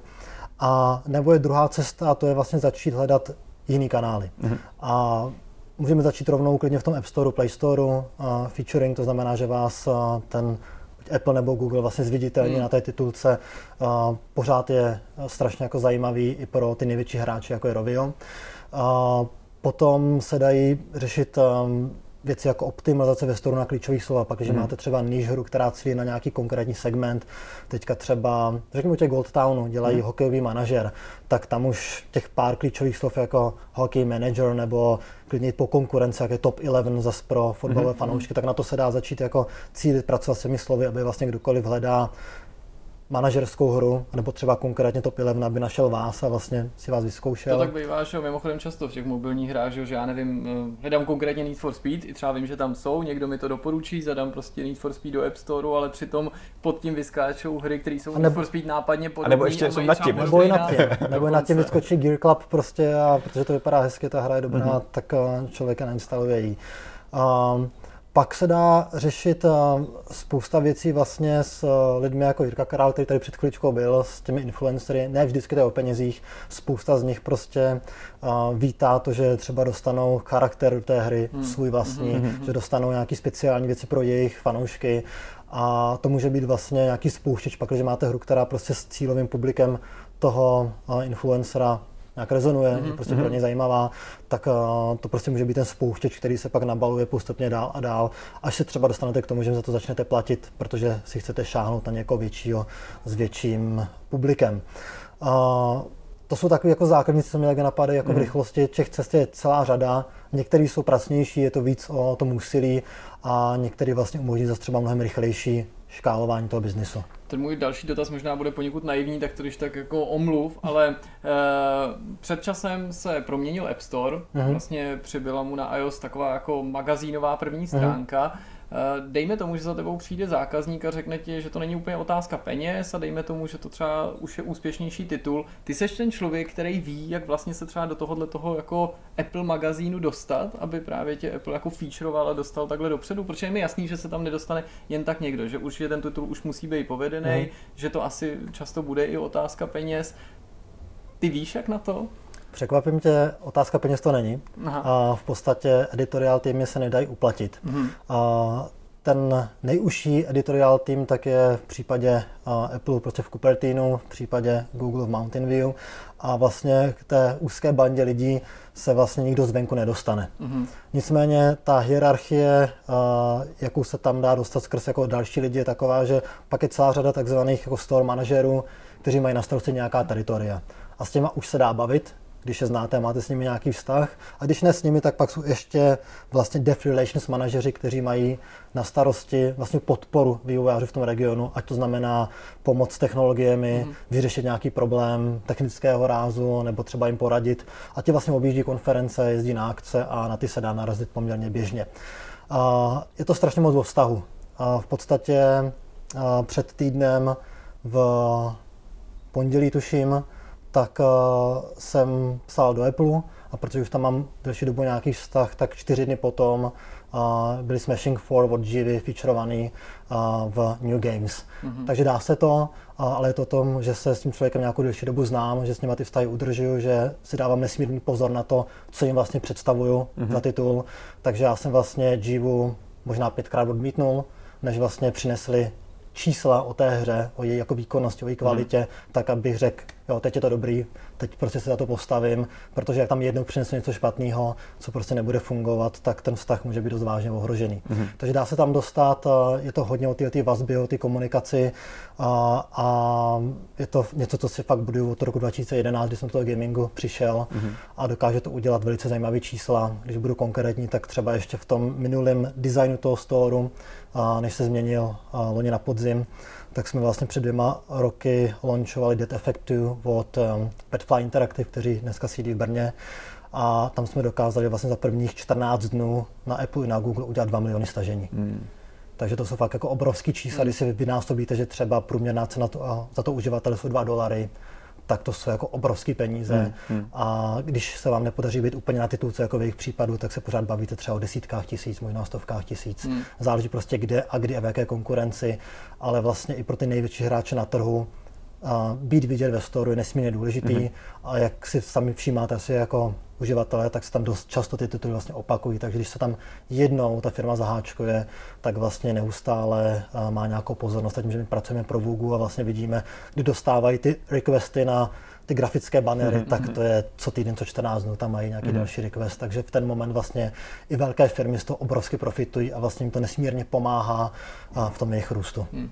Petře, já plně chápu, že máte asi víc než dost práce s aktuální realitou, nicméně je tady třeba něco, kam by si chtěl posouvat App Agent dál, eh, co se týká růstu firmy, co se týká zákazníků, co se týká práce eh, s tím vším. Máš nějaký plány? Samozřejmě, že mám, mám jich docela dost. Um, my vidíme, že ta branže se hodně posouvá i v tom marketingu k datům, nejenom v analýze toho produktu, v tom chování zákazníků, ale i v tom, aby jsme dokázali třeba velice brzo po nakoupení uživatele odhadnout, jestli tohle bude do budoucna ten hráč, který zaplatí a tím pádem máme nechat kampaň na Facebooku běžet nebo dokonce zvýšit uh, útratu a nebo naopak kampaň stopnout, protože bychom na ní prodělali. A to už žaduje docela sofistikovanou práci s různými jako zdroji, daty, s predikcemi a vlastně kvůli tomu teďka vyvíjíme vlastní marketingovou analytiku, něco, co potřebujeme pro vůbec zprávu kampaní, které dneska děláme. Chceme to nabídnout našim klientům, protože vlastně oni líp uvidí, um, co můžou očekávat za návratnost těch investic. A pak si myslíme, že když to dobře půjde a bude to prostě dávat smysl, tak z toho klidně může být extra produkt. Může to prostě mm-hmm. být služba, nebo to bude třeba jenom něco, co bude pomáhat naší jako konkurenční výhodě na tom trhu. To se ještě uvidí. Každopádně vidíme, že ti velcí hráči to prostě mají, a interně si to vyvinuli a že si, že chceme na tom trhu prostě jim konkurovat, nebo dokonce být jako lepší než oni, tak do toho musíme šlapat. Takže to je to, co teďka nás zaměstnává, řekněme, v té jako dlouhodobější rovině. Mm-hmm. Kluci na tom makají, jde to velice rychle dopředu a já si myslím, že za pár měsíců už to bude v podstatě publikovatelné event, mm-hmm. protože ten pilotní testovací projekt je teďka otázku třeba několika týdnů jenom. Vzhledem k tomu, že neustále se objevují právě v těch eh, storech nový a nový aplikace, tak nepochybuju o tom, že pořád budete mít dostatek práce, ale přesto ty sám si neuvažoval, že si zase někdy odskočíš i přímo k tomu vývoji, tím, že si to zmínil, že si s tím koketoval nějakou dobu po tom marketingu a než jsi hmm. k marketingu vrátil. Vlastně si v těm, nejen s těma aplikacemi, ale s těma hrama denodenně ve vztahu, tak si říkám, nebo v nějakém kontaktu, hmm. jestli tě to neláká, jako, že si říkáš, že taky bych si něco jako udělal sám, protože mě něco napadlo. Přemýšlíme i o téhle té cestě, protože samozřejmě jsme se toho jako společně v tom týmu strašně naučili a i tím, jak vidíme hodně těch cizích produktů a vidíme hodně do hloubky, tak přeci jenom jako získáváme docela dobrou představu, co ovlivňuje ten úspěch, kde jsou nejčastější chyby. A v tuhle chvíli spíš přemýšlíme udělat si takové vlastní morčátko, na kterém bychom si mohli zkoušet různé věci, protože mhm. ne vždycky vás ten klient pustí úplně tak hluboko, jak bychom chtěli. Pak už tam nastává a ten konflikt s jeho interníma produktovými designérama, s jejich nějakou strategií. Takže mít něco, s čím si můžeme hrát, zkoušet na tom nové techniky, taktiky, tak by se hodilo. Tím to možná začne a kdyby to vypadalo zajímavě, tak to pak zase může být něco, co bude generovat peníze.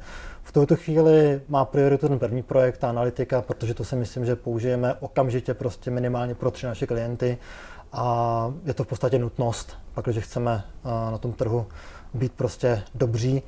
A ta, ta druhá věc je, řekněme, druhá půlka roku a v podstatě už jsme se dneska bavili zase interně, jak třeba z těch dat ve storu, která se dají různě skrajpovat, zjistit, v kterých kategoriích je třeba zajímavý počet vyhledávání, ale malá konkurence a vlastně kde by mohla být nějaká příležitost pro vlastní produkt. Mm-hmm. Nemůže to být třeba trošku e, střed zájmu, řekněme v tomhle ohledu, že vy spolupracujete s, s vývojářem a sbíráte jejich data, e, nějaké vlastně hromadíte, aby se začali dělat svůj vlastní produkt. Nemyslíš, že by to třeba mohlo někomu vadit? Nenapadlo mě to. Dobrá myšlenka. Kdybychom šli do něčeho, co bude přímo konkurovat um, stávajícímu klientovi ve stejné jakoby vertikál, ve stejné mm-hmm. kategorii, tak určitě jo. Ale já si myslím, že právě tím, jak o tom přemýšlíme, najít vlastně uh, nějakou zajímavou příležitost, tak uh, si troufnu říct, že ta šance, že bychom se přímo střetli je malá hmm. a pak samozřejmě, kdyby byla, tak v ten moment prostě musíme řešit nějaký jiný koncept, uh, takže se tomu dá, myslím, velice snadno vyhnout. Mě by ještě ve vztahu k těm mobilním hrám a obecně aplikacím zajímala jedna věc. Dneska my, když se bavíme tady nejčastěji o těch velkých hrách, tak o nich v roce 2018 v 21. století uvažujeme hodně globálně. Prostě většinu těch titulů mm-hmm. vnímáme tak, že se vlastně prodávají nebo hrajou po celém světě. Existují tady vždycky výjimky, jako Čína, která je třeba specifickým trhem a další země, ale dneska, když vychází prostě velký titul tříáčkový, tak nějak vlastně si uvědomuje, že ho hraješ ty tady ve střední Evropě, že ho hraje někdo v Německu, mm-hmm. ve Spojených státech a co já vím, třeba v Japonsku. Jak je to u těch mobilních her a mobilních aplikací? Jsou už takhle globalizovaný v tom smyslu, že prostě úspěšný titul je úspěšný po celém světě, nebo je ten App Store nebo nebo prostě Google Play víc fragmentovaný a vy se staráte v určitý teritoria, aniž bych to já jako zákazník vnímal? Jsou případy her, které jsou globálně úspěšní. Řekněme třeba Clash Royale je úspěšný jak prostě v Severní Americe, hmm. v Evropě, tak dneska už je v Ázii. Ale myslím si, že ten častější případ je, že vlastně ten svět se dělí na dvě půlky, Evropa a Severní Amerika možná i ta jižní, myslím, že tam nejsou zase zásadní specifika, kromě třeba nějaké jiné kupní síly v porovnání se Severní Amerikou a pak Ázii. A je to oběma dvěma směry. Spousta firm ze západu se snaží protlačit eh, do toho azijského regionu, ale obráceně. V podstatě Ázie je jako gigantický trh, kde je neskutečný kapitál a v podstatě spousta silných IPs, prostě značek. A ty japonský jihokorejský a čínský studia se v podstatě snaží dostat s tím i do té západní Evropy a vlastně rozšířit si ten trh. A ne vždycky se jim to podaří. Třeba konkrétně game designérka, kterou jsem zmínil, že nám pomáhá na těch titulech pro naše klienty, tak v podstatě ona měla na starost lokalizovat, kulturalizovat uh, japonský titul mm-hmm. pro americký trh. Mm-hmm. A byl to fail, prostě se to nepodařilo, mm-hmm. byť na tom dělal skvělý tým. Takže snahy tam jsou, ale já bych řekl, že ten častější případ je, že prostě ty firmy si vyberou ten region, který mu jako rozumí mm-hmm. a když se jim daří, tak pak vlastně zkouší tu zeď porazit a ne vždycky se to podaří. Je spousta studií v Evropě, v Londýně, které vlastně přišly z Asie, to je nějaká jejich jako branch, nějaká kancelář, které se prostě za pár měsíců nebo za rok, za dva zavřou. Dneska mm-hmm. jsme se o tom bavili s Petrem Vodákem, se Boutfan, zmiňoval několik příkladů a já si myslím, že je to jako naprosto běžný, že to obě dvě ty strany zkouší, ať tím nebo oným směrem. Mm-hmm. Když se někdo bude chtít pokoušet vydat hru fázi, myslím z, z evropského publika nebo z toho amerického, eh, co myslíš, že to obnáší? Je to hromada práce? Vím, že třeba v Číně, že hru nevydáš jen tak, dokud nemáš nějaký speciální povolení. Mm-hmm. Jak je to třeba v Jižní Koreji, v Japonsku? Tam tuším, že vydávat můžeš, mm-hmm. ale je to dost, jak jsi říkal, těžký a ten úspěch je velmi nejistý. Legislativně to je problematický jenom v Číně, kde je nějaký schvalovací proces, takže tam v podstatě třeba loni, nevím jak je to dnes, ale loni tam byla závora na jakékoliv nové tituly, protože vlastně vláda měla každý schvalovat. No a jinak to dám do kontextu. Ty čísla, které tak se dlouhodobě drží, je, že denně je submitnuto do App Store 500 nových aplikací hmm. nebo updateů. A v ten moment vlastně je pro čínskou vládu absolutně nereálný s tím tím bojovat mm-hmm. a znamená to, že ti publishři jakoby zdávají vstup na ten trh a ty ostatní čekají v dlouhé frontě. Japonsko, Korea tak eh, tu bariéru nemají, ale vlastně tam nejde jenom o jazyk, tam jde o platební systémy, tam jde o úplně jiný zvyky, co se týče jako herních um, modelů. Mm-hmm. A designu, hmm. jazyku. To jsou prostě úplně jako specifické věci. A my třeba už teďka snažíme v tom marketingu dělat to, že když máme klienta, který vlastně v té Asii může mít zajímavý biznis, je to třeba aplikace, protože ta je, řekněme, víc jako neutrální, co se hmm. týče hmm. nějakého publika, hmm. tak stejně ale jdeme za lokální designerku z Koreje, z Japonska, aby nám vůbec ty screenshoty upravila. Drobně poladila je a vlastně přizpůsobila těm zvyklostem a chuti toho jejich publika. Mm-hmm. A to jsou jenom screenshoty v té hře, to je krát 100, co se týče té komplexity. Má třeba i ta odlišná mentalita těch uživatelů vliv na to, za co jsou ochotní platit, když se teda bavíme o třeba o free-to-play titulu, že máš třeba zkušenost, že za něco spíš zaplatí Evropan, Američan a za něco jiného se platí v té Ázii?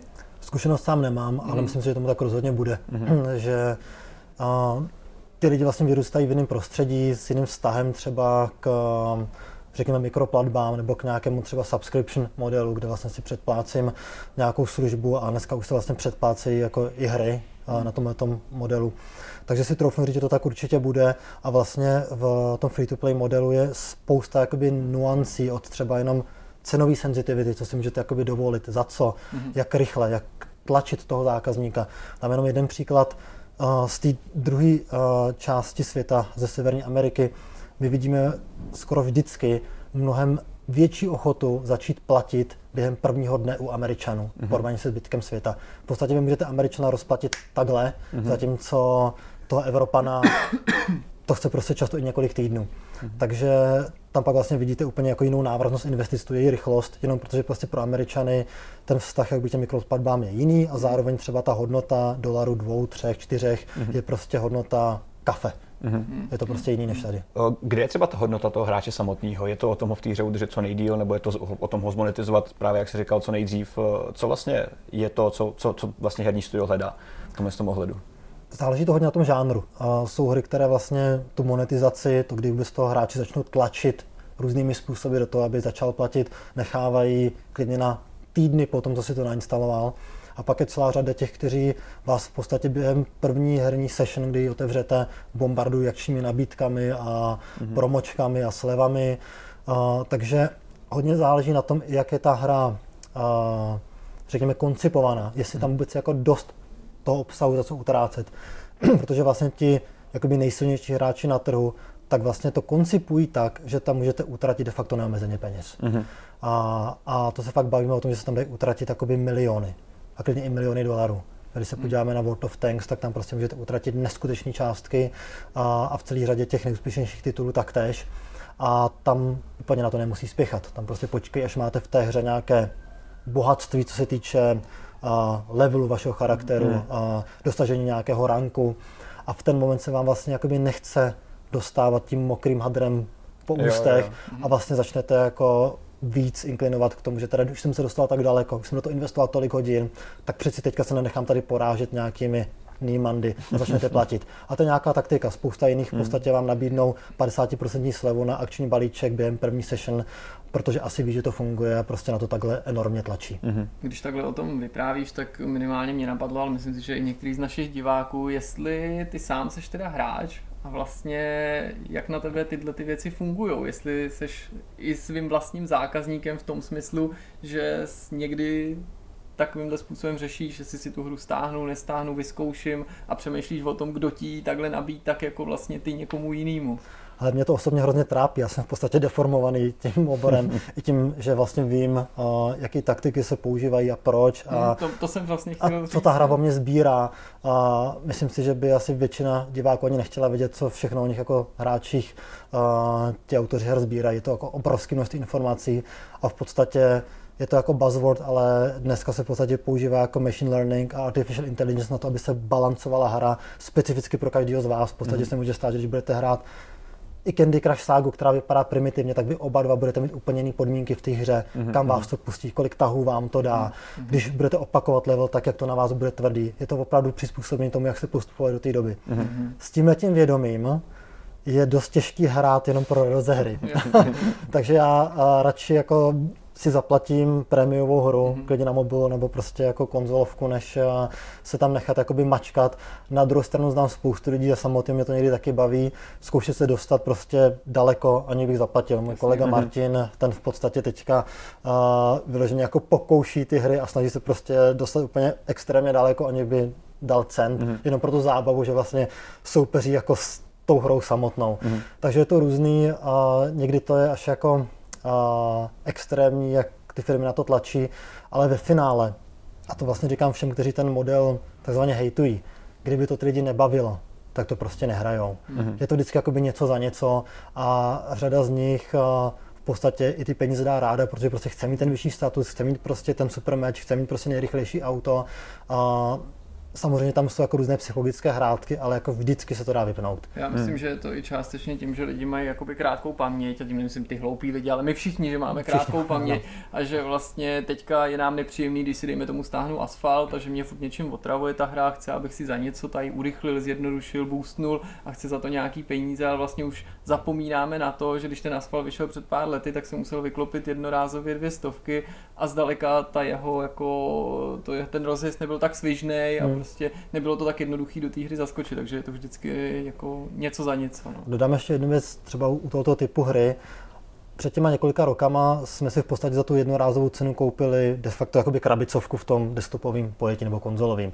Dneska vlastně tam budou přibývat každý týden nový tratě, nový mm-hmm. auta, budou tam prostě turnaje a vlastně, uh, říkal jsem tomu live ops, uh, ty týmy, kteří zatím stojí tu hru často i několik let, zásobují mm-hmm. novým obsahem. Jo, Takže v ten moment vlastně je to jako jiný druh uh, jako služby de facto, mm. tak se to koncipuje a vlastně řada těch studií staví celou svoji jakoby, finanční strategii právě na tomhle dodatečném obsahu. Mm-hmm. A často, kdyby vlastně se spolehli na to, co tam mají jako na začátku, mm.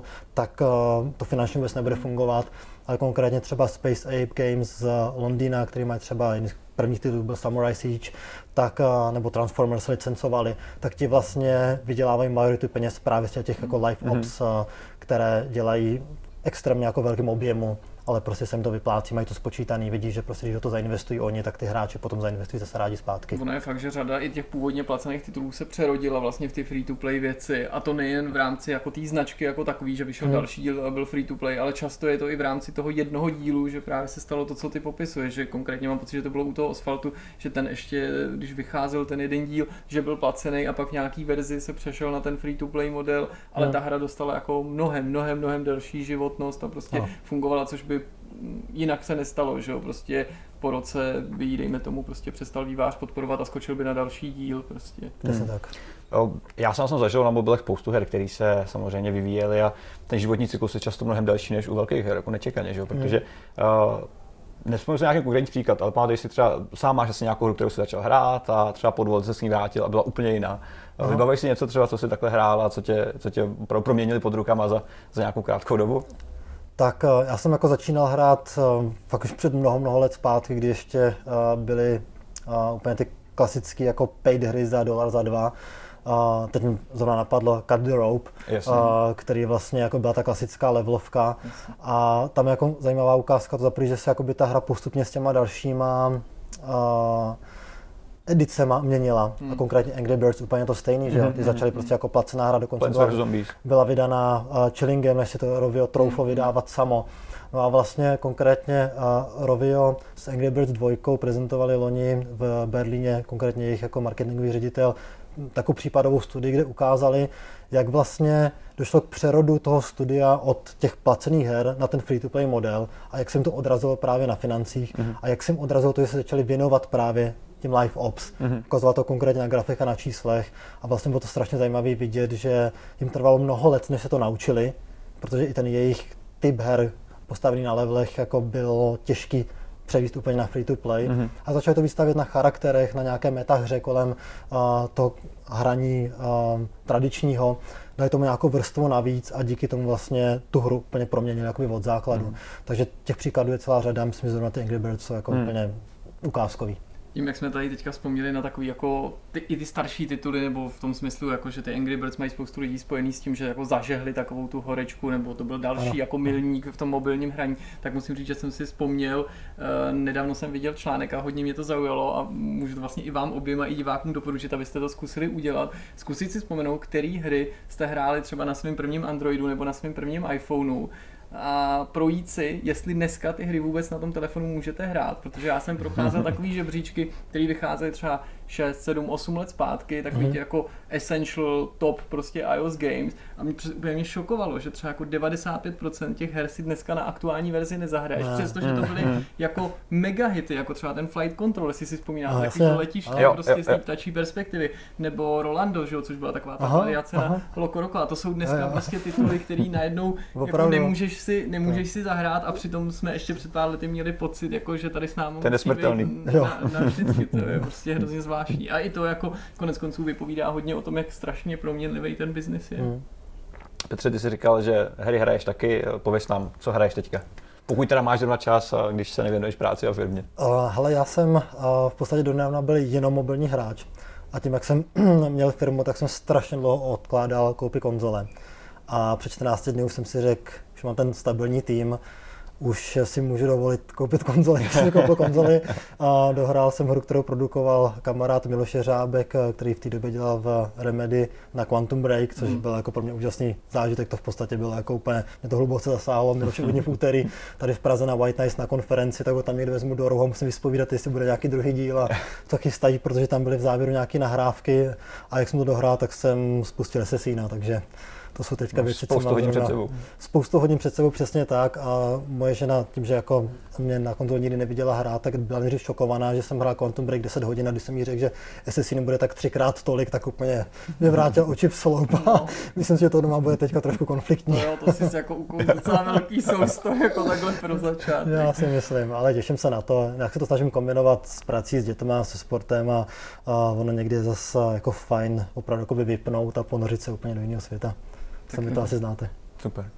Moc krát díky, že jsi k nám přišel, bylo to strašně příjemný. Já věřím, že i našim divákům se tenhle rozhovor líbil, bude líbit, líbí podle toho, v jaký moment to teďka sledujou.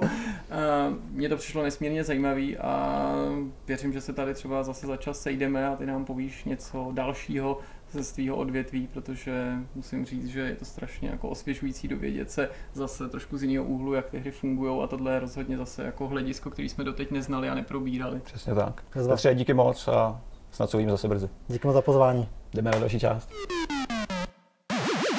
Ještě než se vrhneme na kompletní zhodnocení Kingdom Come Deliverance, tak eh, máme možnost si povídat o nějakých prvních dojmech, které tady kluci zažili z eh, prvních zhruba 4-5 hodin, co jste měli možnost mm-hmm. hrát. Dokonce jsme se shodli, že jsme vlastně skončili hrát na úplně stejný místě. Což je ideální, protože si můžeme je... aspoň nějak sjednotit a, a synknout se tady kalendáře. Uh, kluci, Jirko, Zdeňku, nevím, kdo začnete, nechám to na vás, nicméně Odkopněte to nějak. Hele, já to klidně začnu. Uh, zatímco Jirka hraje na PS4 Pro, ano, je to tak, já hraju na PC, Uh, jsme úplně na stejném místě, tedy asi po nějakých čtyřech hodinách hraní hmm. cca a vlastně po jakoby startu té hry. Ono hmm. se to dlouho tváří, že už jako to odstartovalo, že už jako nějaký prolog je za váma, ale pak se tam vlastně stane něco, co teprve tu hru odstartuje a skutečně tam takový ten jako titulkový prolog, jakože Deep Silver and Warhorse Presents a prostě hudba a tak dále. Ale Dostali jsme šanci zahrát si to takhle hezky dopředu.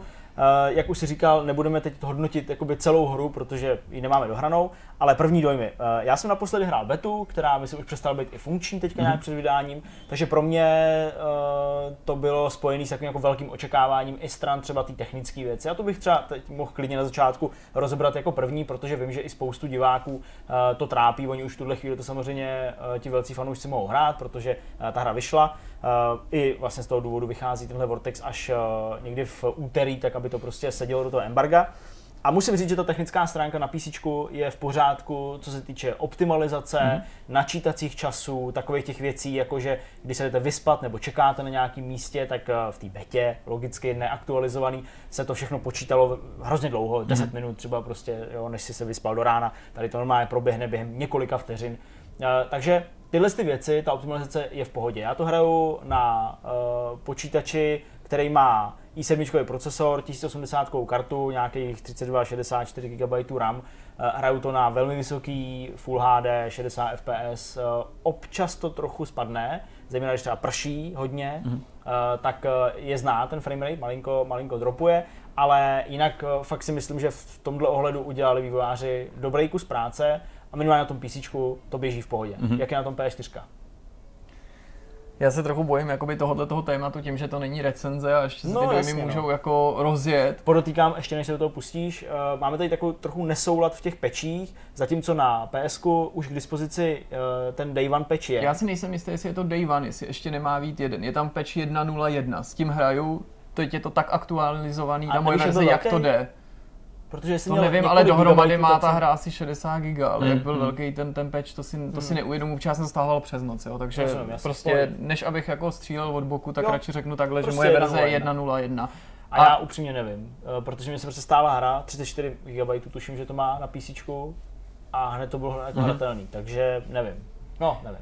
Hele, jako celek to vypadá hezky. Abych začal tím pozitivním, tak mě potěšilo, že na PS4, aspoň na tom Pročku, to má plynulý framerate. Toho já se na konzolích u her tohohle toho typu, to znamená velký PC tituly, x let po vydání konzolí, mm-hmm. který už je jako obtížný na ty konzole portovat, nepochybně nesmírně obtížný. Mám vždycky největší obavu o ten framerate. Mnohem větší než o to, jestli rozlišení bude Full HD, 900p nebo 720. Mož, někdo jiný to má třeba jinak, ale já se bojím teda jakoby té plynulosti. Ale plynulostí neříkám, že to musí mít nutně 60 fps, prostě jsem realista, hraju na konzoli, takže vím, co můžu a mám čekat, ale prostě aby jak si říkal ty Zdeňku, počasí to úplně nerozbilo, nebo když se postaví, objeví na scéně hodně nepřátel, nebo obecně postav, tak aby to jako nezačalo nějak klesat. A s tím jsem se nesetkal, včetně toho, že tam je právě, už jsme prošli jednou tou scénou, která je založená na tom, že je bouřka, blesky, déšť a nezaznamenal jsem tam v tomto ohledu žádnou potíž.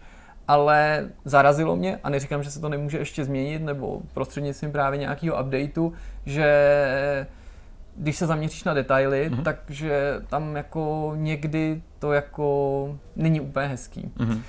Já jsem si všem už v tom menu třeba, co, který jako je vlastně, že seš v té hře, jako, že prostě tam vidíš nějaký, nějaký, nějakou nabídku, ale prostě seš v tom světě, a to mě trochu zarazilo, že vlastně tam je v dáli vidět ta vesnice, hrad a já tam mám úplně jako v té dáli, ale ne za zbůví, jak vzdálený dáli, úplně rozmazaný ten plot. Úplně, jako kdyby nebyl ani otexturovaný, že ho mám jenom jako takovou šmouhu a střechy jako taky. Takový to, jako když třeba se na Unreal Engineu uh, textury no. jako by doskakovaly, ale tady hmm, jako hmm. nedoskočí. Prostě na tu vzdálenost už to jako není vykreslený v té jako detailní podobě, nebo tak, což mě trochu zarazilo a pak jsem si takových věcí všim v té hře jako víckrát, jo? třeba nevím, jednu z věcí, kterou často baštím, když si chci doplnit energii, je jablko, a to jablko jako není úplně kulatý a je taky takový jako máznutý. A teď je mi jako jasný, že prostě pokud to jako někdo za, nepovažuje za problém a pro mě to určitě není jako překážka v tom tu hrát, takže mám pocit, jako, že se, nebo jako, že na tom chliby hledám, ale tak to vůbec není. Jako, prostě je, je, je jako nepříjemný říkat prostě nějakou jako kritiku na konto prostě český hry, hry, který prostě fandíš, ale jednoduše mě to prostě trochu, trochu zarazilo a ať už je ta moje verze jako jakkoliv aktuální nebo čím bude přebytá, tak v tuhle chvíli jsem i trošku rozhozený tím, že je protkaná hrozným množstvím nahrávacích obrazovek. Mm-hmm. Že třeba prostě pohybuju se někde v rámci té lokace, která je samozřejmě nahraná, začínám dialog, nebo spouští se dialog a, a je předtím nahrávání. A to nahrávání je trochu delší teda, než jako bych byl zvyklý. A když po tom dialogu se nevracíš přímo do hry, ale jde třeba animace, tak máš i nahrávání po skončení toho dialogu před tou animací hmm. a pak po té animaci třeba ještě rychlej loading, hmm. než se vrátíš do té hry, což hrozně Ale... fragmentuje tu hratelnost a doufám, že to je něco, co se teda podaří ještě vychytat. Hmm. Já mám velkou obavu, že tohle je CryEngine.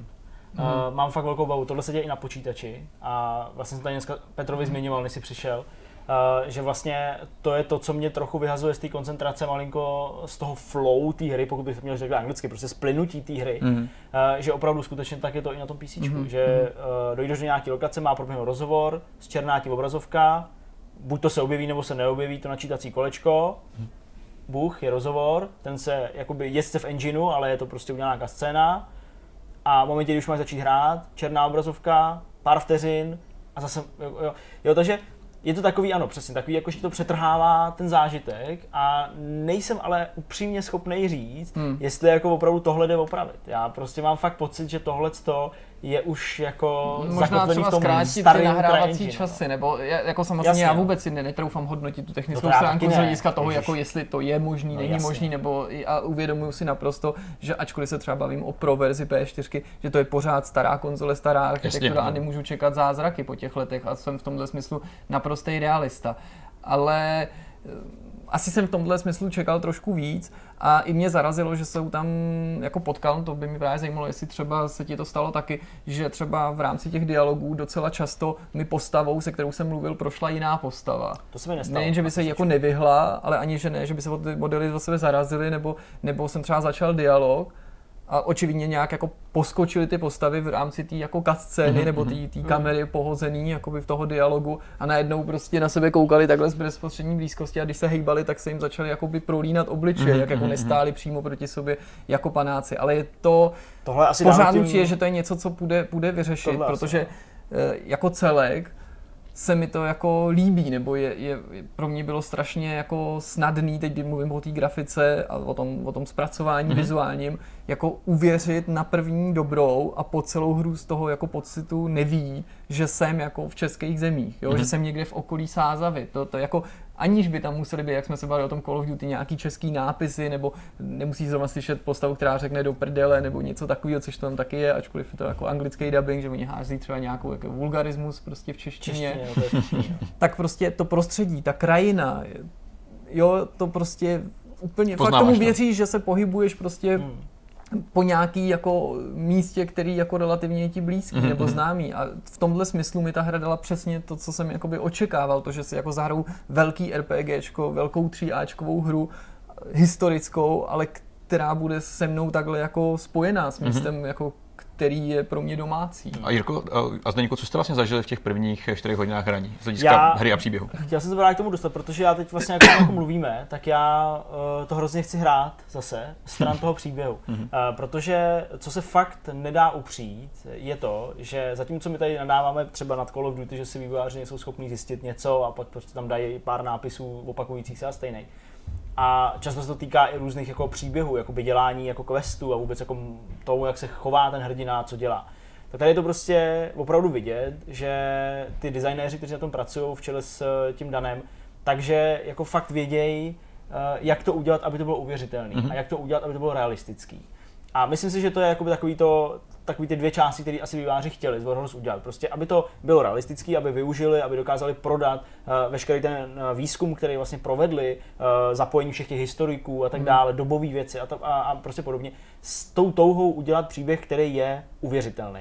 No a hezky se to jako prolíná, protože vlastně zatím všechny věci, které jsme dělali, a to znamená, a myslím, že to není spoiler, protože opravdu tohle bylo v těch trailerech, to vypálení té skalice, toho města, kde vlastně Jindra se svojí rodinou žije, mm-hmm Eh, tak eh, je vlastně udělaný jako, jako správně. I to, jak Jindra uteče a přežije, logicky musí přežít, protože prostě je hrdinou té hry, i to, jak uteče, jakým způsobem, jako k tomu má motivaci, že mu prostě řeknu, hele, už, se, už, prostě, už, už to nestih do hradu, už je prostě zavřená brána, padací most zvednutý, prostě musíš jet dál, utíkej a utíkej do, Tamber, do Talberku, kde prostě je lepší hrát, prostě víš, víš postavení ty páni, varuje, že prostě se něco stalo tak ty prostě máš tu motivaci jako realistickou, reálnou, prostě utíct pryč, nebejt vidět, vyprdnout se na nějaký konflikty, jo, ukradnout koně, i když se na něm nikdy nejel a prostě snažit se ujet mm. a prostě všechno ti dává jakoby smysl. A i to... Zažíváš u toho neustále nějaký zajímavý situace, pro mě jenom, že ti do toho skáču, no. ale konkrétně třeba když kradeš toho koně, tak vidíš, že tam se dobývají nějaký ty prostě žoldáci do nějaký chalupy no a já. úplně seš takový nejistotě, jako nemám jim pomoc, ale přitom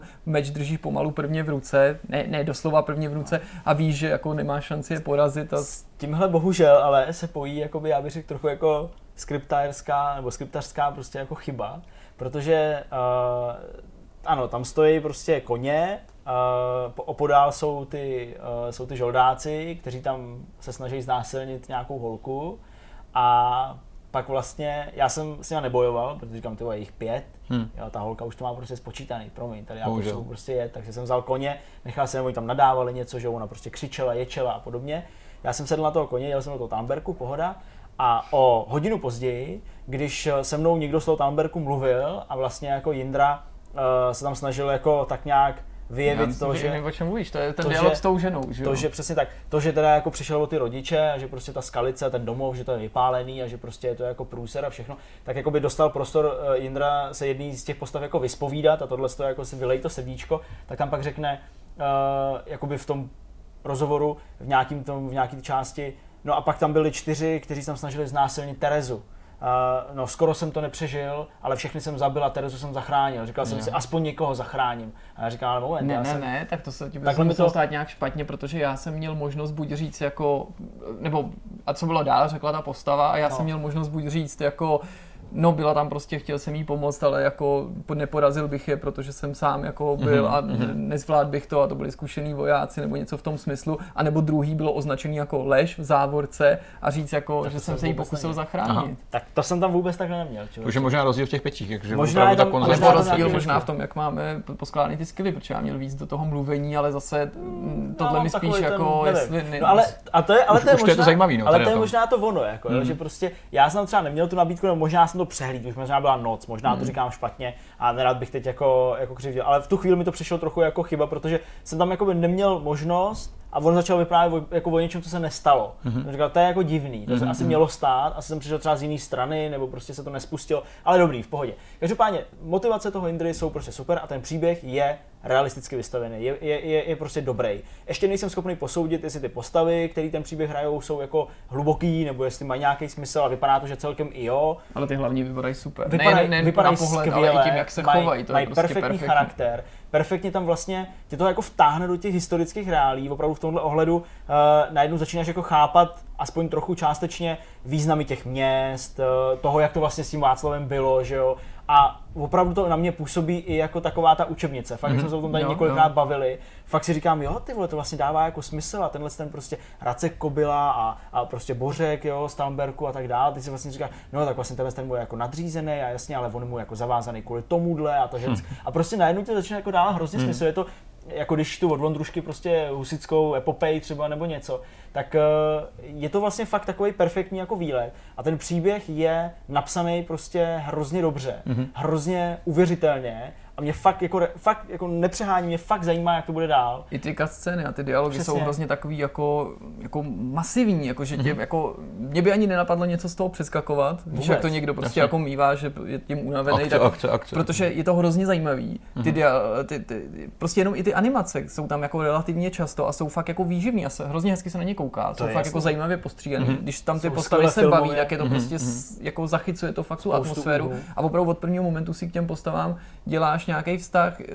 Zdeněk už to tady trochu naznačil sám jsem, ale já myslím, že nemá smysl dopodrobna líčit eh, průběh celého toho prologu, spíš opravdu jako jenom říct, že prostě ten Jindřich je teda syn kováře v tom městečku v té skalici, která teda jako přijde k újmě, zatímco on si eh, jako naštěstí zachrání život a pak prostě jeho vlastně cílem je pomstít smrt rodičů. Mm-hmm a, a celkově to příkoří, který se tam stalo, jako jak pomstí ten masakr, že jo, objeví se tam ten tvůj hlavní nepřítel nebo ta osoba, která jako pro tebe to, to bezpráví stělesňuje, přičemž ty se ale vlastně zapojíš do těch snah jako vrátit na, krůl, na trůn právoplatního krále, kterým je Václav IV. Že? Protože ta hra se odehrává v roce 1403, na začátku 15. století a je to právě ten moment, kdy vlastně ta vláda e, Václavova je spochybněná, jeho nevlastní bratr Zikmund vlastně ty Čechy jako drancuje dál. Se říct, jako zachránit. No, ale jako, ale jako zachraňuje tím, že je pustoší a že prostě se snaží jako vojenskou silou a násilím prostě uchvátit ten trůn mm-hmm. jako pro sebe, takže samozřejmě se to jako pevně opírá o ty skutečné historické události, což je skvělý. A v té první části vy nemáte ještě možnost nějak proskoumávat asi tu mapu a podobně, že? Tam může to... V zásadě tolik úplně ne. Mm-hmm. Ty se vlastně pohybuješ uh, jenom vlastně tam Skolit, uh, Skalice, Talmberg, mezi tím je ještě... Uh, jo, něco tam něco, je mezi těma ratajema na cestě. Něco mm-hmm. a pak ještě rataje. Jo, takže vlastně jakoby nějaký čtyři hlavní lokace nebo tři hlavní lokace má šanci pro Ale nějaký cestování si Ale užiješ, cestování, protože jo, když jo, se z toho Talmbergu vracíš do té skalice, což je ten moment, kdy ty vlastně máš několika různými způsoby opět, což je tam ta pestrost od začátku, to, tu svobodu neskutečně jsem cítil se dostat z toho Talmbergu, kde tě vlastně proti tvý vůli drží, ale Jak pro tvý dobro, to si můžeme říct, tak uh, uh, vlastně cestuješ zpátky do té skalice a zase máš možnost jako koněm nebo pěšky Jasně. snažit se vyhejbat nějakým potulným lapkům, který ti tam usilují o život, že ta země je fakt jako zbídačná, vidět, že to vojsko už jakoby odtáhlo, ale to neznamená, že je to bezpečný kraj, naopak, mm-hmm. prostě všude mrtvoli, všude oběšenci, kde jaký gráz, prostě kdo tam zůstal na život, tak ten jako ne, nebude dobrým mm-hmm. člověkem. Mm-hmm. je to tak. Já myslím, že i konkrétně klidně můžeme říct, protože takovýhle drobný spoiler z začátku hry, aspoň na, na to můžeme demonstrovat případně nějakou jako pestrost, jak se dostal z Tamberku. Jenom mimochodem, uh, Indra je zraněný, co by posel a vlastně držitel meče, který má dát tomu svýmu vlastně pánovi z té skalice, když ten teďka odtáh do Ratají, tak mně se tam vlastně líbí i to, jak se vlastně jako takovýhle prostáček dostane jako do velké hry. A i to jo? dává smysl, a dává to, to úplně smysl. Cestný, i skrz postavu toho otce, který má nějakou Přesně. minulost. Otce má mečíře, vážený mečíře z Prahy, eh, který ty pánové znají. Eh, otec zatoužil prostě z nějakých důvodů, zatoužil prostě po klidném životě na venkově, takže má nějaký status a ten Jindra v rámci tohohle toho obléhání nebo respektive tý, toho přepadení té skalice a vlastně rychlým úprku na koni do toho Talmberku, tak vlastně přijede co by posel a jako hrdina, mm. jo, jako by vlastně přeživší toho masakru, takže už se k němu chovají s určitým jako respektem, nabídnou mu jakoby uh, nejenom jídlo a tak dále, ale i to vyléčení, že jo, prostě protože má prostřelenou nohu šípem a je prostě unavený a takovéhle věci a vlastně uh, velmi jako realisticky ho začlenějí do provozu toho Tamberku, tím, že mu řeknou, hele, uh, tak uh, nám pomož tady prostě s hlídkou, je nás tady málo, hmm. tak prostě choď tady s našimi vojákama po hradbách. Ale a tímhle nepůsobí vlastně to nějak dostane. schematicky, Přesně. není to takový ten klasický, jako že potkají si dvě postavy, jak je to v normální hře a ona ti hned z ničeho řekne, a co kdybys pro mě udělal nějakou práci, taková ta klasika, že ono to opravdu ty jednotlivé questy ani nevnímáš jako questy přesně jak říkáš, každopádně, každopádně mě fakt zajímá, jak se dostal z toho hradu, protože no. těch možností je několik. Vlastně my jsme ani jako nedořekli. Uh, on, on to tam přijede, tak uh, pak vlastně dostane jakoby zákaz, nebo tam už říká jako od koho a jak, a dostane zákaz a vlastně jakoby takovou žádost uh, tomu, tomu pánovi toho Talmberku, aby ho tam jakoby držel, než se mm. zotaví a než se trochu uklidní ta situace, mm. protože tady hrozí, že Jindra chce do toho, do té skalice utíct, aby tam jako pochoval ty svý rodiče, ale vlastně tím se vystaví riziku a mohl by zemřít. Tak. Nejdřív jsem se pokusil uh, přesvědčit uh, přímo pána toho Talmbergu, aby no. mě pustil s tím, že jsem jako skrz ten skill apeloval prostě na, na, na, na smysl pro lidskost Jasně. a spravedlnost, že prostě nemůžu nechat takhle uh, hnít mrtvoly prostě vlastních rodičů a nedopřát jim jako pravý křesťanský pohřeb a tak dál. To moc nevyšlo, pak jsem šel za nějakým vojákem, ten mi prozradil, že by mě pustil, ale že by sám z toho měl průšvih, takže by jedině mohl maximálně přivřít oko v případě, že bych ukradl někde prostě zbroj a vydával se a vlastně nebyl, nebyl jsem k poznání a že on by jako řekl, že prostě nemá jako možnost kontrolovat prostě vojáky podle mm-hmm. obličeje. No a když jsem se šel jako podívat, kde bych si to opatřil, tu zbroj, tak jsem šel přes padací most a říkám si, padací most, tak já z ní tady jako se skočím dolů. No, prostě jsem z ní seskočil a byl jsem prostě ve vesnici, ale vlastně se mi to hrozně jako líbilo. Já to nepovažuji za žádný obejití nedostatek nebo, něco, nebo no, nedostatek. Prostě přišlo mi to úplně přesně jako realistický. Hmm. Já jsem si naopak myslel, že, a to by mě naštvalo víc, že tam bude neviditelná bariéra, jo, protože ten most, jako tam je očividně díra, ze který můžu no, skočit, ten, ten padací most, ale říkal jsem si, jo, no a teď najednou já budu chtít se skočit a bude mi něco bránit. Ne, prostě najednou, a to byl jako hop, metr pod sebou v příkopě a říkal, a, tak dobrý, no a tam jsem šel dolů do té vesnice, ale předou nějaký vojáci a hej, ty tam, takže prostě se říkal, takže budu utíkat, nebo? díky tomu jsem ale nesehnal koně, protože jsem se jako pěšky před nima zdrhal. Nakonec mi to povedlo, ale musel jsem pak zbytek cesty i po nějakém tom loadingu šlapat do té skalice jako pěšmo, což mě trochu mrzelo a v té vypálené zemi už samozřejmě žádný koně eh, v živém a pohyblivém stavu se nenacházeli, pouze jejich tlející jako těla na silnici. Hele, já jsem měl podobný, eh, taky nepře, nepřemluvil jsem eh, prostě Racka, aby mě, aby mě pustil. Uh, ne, počkej, Racka ne, Racek je ten... Ne, tam mluví s tím Božkem a pak s tím, s tím Vousem, že to je ten pán, no. Jak on se jmenuje? Bořek? No mě baví, že se bavíme jako, jako, jako o českých jménech. To, to, to, prostě jo, to zní, jako, že by to... Je to možná diviš, no to je jedno, no, každopádně uh, nepřemluvil jsem ho, takže mě nepustil, řekl, žádný jako Jindro, zůstaň doma. Uh, ten voják mi řekl přesně to stejný a já jsem vlastně jako řešil to stejný, no, že já jsem to vyřešil. Já prostě jsem tam uh, v nějaký zbrojnici na tom ochozu jsem prostě našel jako truhlu. To bylo už tý, jakoby v tom vnitřní to části, v tom kameni, ne v tom Ano, ano, v tom, ne, ne v tom předhradí s těma palisádama, ale uvnitř. Uh, takže tam jsem jako našel truhlu, která ale byla zamčená, i když mi to ukázalo, jako, že to je snadný zámek, vedle toho byl štít, já říkám, tak dobrý, možná halapart, už bych se jako vzal jako, jako mm-hmm. voják. Jenomže jsem neměl pak klíč, že neměl jsem ten šperhát no, prostě. Ten si mohl získat a na začátku mohl jsem si ho, přesně tak, mohl jsem si ho buď to získat ve skalici a mít ho u sebe mm. a vlastně s ním prchnout z té skalice, ale to já jsem neměl, a nebo šel koupit a šel mhm. koupit u prostě obchodníka, který je uvnitř v tom hradě. Mm-hmm. Toho musel jsem jakoby najít, jenomže já jsem neměl žádný peníze. No ale to můžeš jako takže něco, jsem, se, něco prodat. Takže jsem tam uloupil nějaký jabka, pečený masa, prostě něco, co tam ty lidi dávali. Prodal jsem mu to, on mi dal prachy, protože vyměnil jsem to s ním za ten jeden paklíč Šel jsem zpátky do té zbrojnice a ty tam prostě jako vojáci no, stáli, že jo, prostě. A říkám, počkej, ale já prostě nemůžu. Víte, jako to prostě ikonka jako ukrást. Že, jo, no, snad ne, jako ukrást, ale že jsi jakoby na, na soukromém pozemku. Ale když je, u některých těch věcí se to pak vyloženě ukazuje, Přesně, tak ukazuje jako třeba Skyrim. Vím, že já jsem musel otevřít tu truhle, říkám, ty to asi bude jako nápadný, když tak, tak, jako, tak jako, jak jsem jako čekal, že jo, prostě jak jsem se jako prošel po těch hradbách, oni pak nějaký něco trignul, že šli pryč. Říkám, dobrý, dobrý, tak jsem přišel k té truhle, otevřel jsem truhlu, tam všechno, kompletní výbava, tak jsem se rychle oblík, už je taková ta ručička, jako že to je ukradený, když to někdo jako uvidí a bude jo, zkoumat, jo, jo. tak možná přijde na to, že to možná jako patří někomu úplně jinému. takže, jsem, takže jsem se do toho jako, jako naoblíkal, ještě jsem si vybral jeden z těch dvou štítů s nějakým tím, uh, s nějakým tím erbem toho Tamberku, polní, plný polní. A ještě tam byl i meč. A já jsem měl vlastně meč ten pro toho Racka no, a co dělal taťka? A meč jakoby ten panošský, který byl prostě přímo v té truhle. Říkám, nechám si ho, což bylo dobrý, nechat si ho. Nechám si ho, ale prostě v ruce budu mít tenhle, protože Radskův meč má 49 staty a tenhle má 21. Že? Takže jsem se oblík do té do tý zbroje, teď jsem jako prošel tím, tím padacím mostem, ze kterého skočil Jirka, já jsem s ním prošel uh, k tým řížovaný nějaký bráně, kde stál ten voják a on, stůj, kam jdeš? A já, no, jo, aha, jo, to seš ty, no, dobrý, dobrý. Zvednout bránu, jo, prostě tak to jako zvedli, já jsem vyšel ven a říkám, já nemám toho koně. Tam, tam totiž byli koně na parku, říkám, jak to udělám? Brána za mnou. jako tam řekl, hm, ty vole, tak to asi musím jít pěšky. S koněm jako rozloučil. Přesně, jak jsem prošel do té vesnice, hej, ty tam! říkám,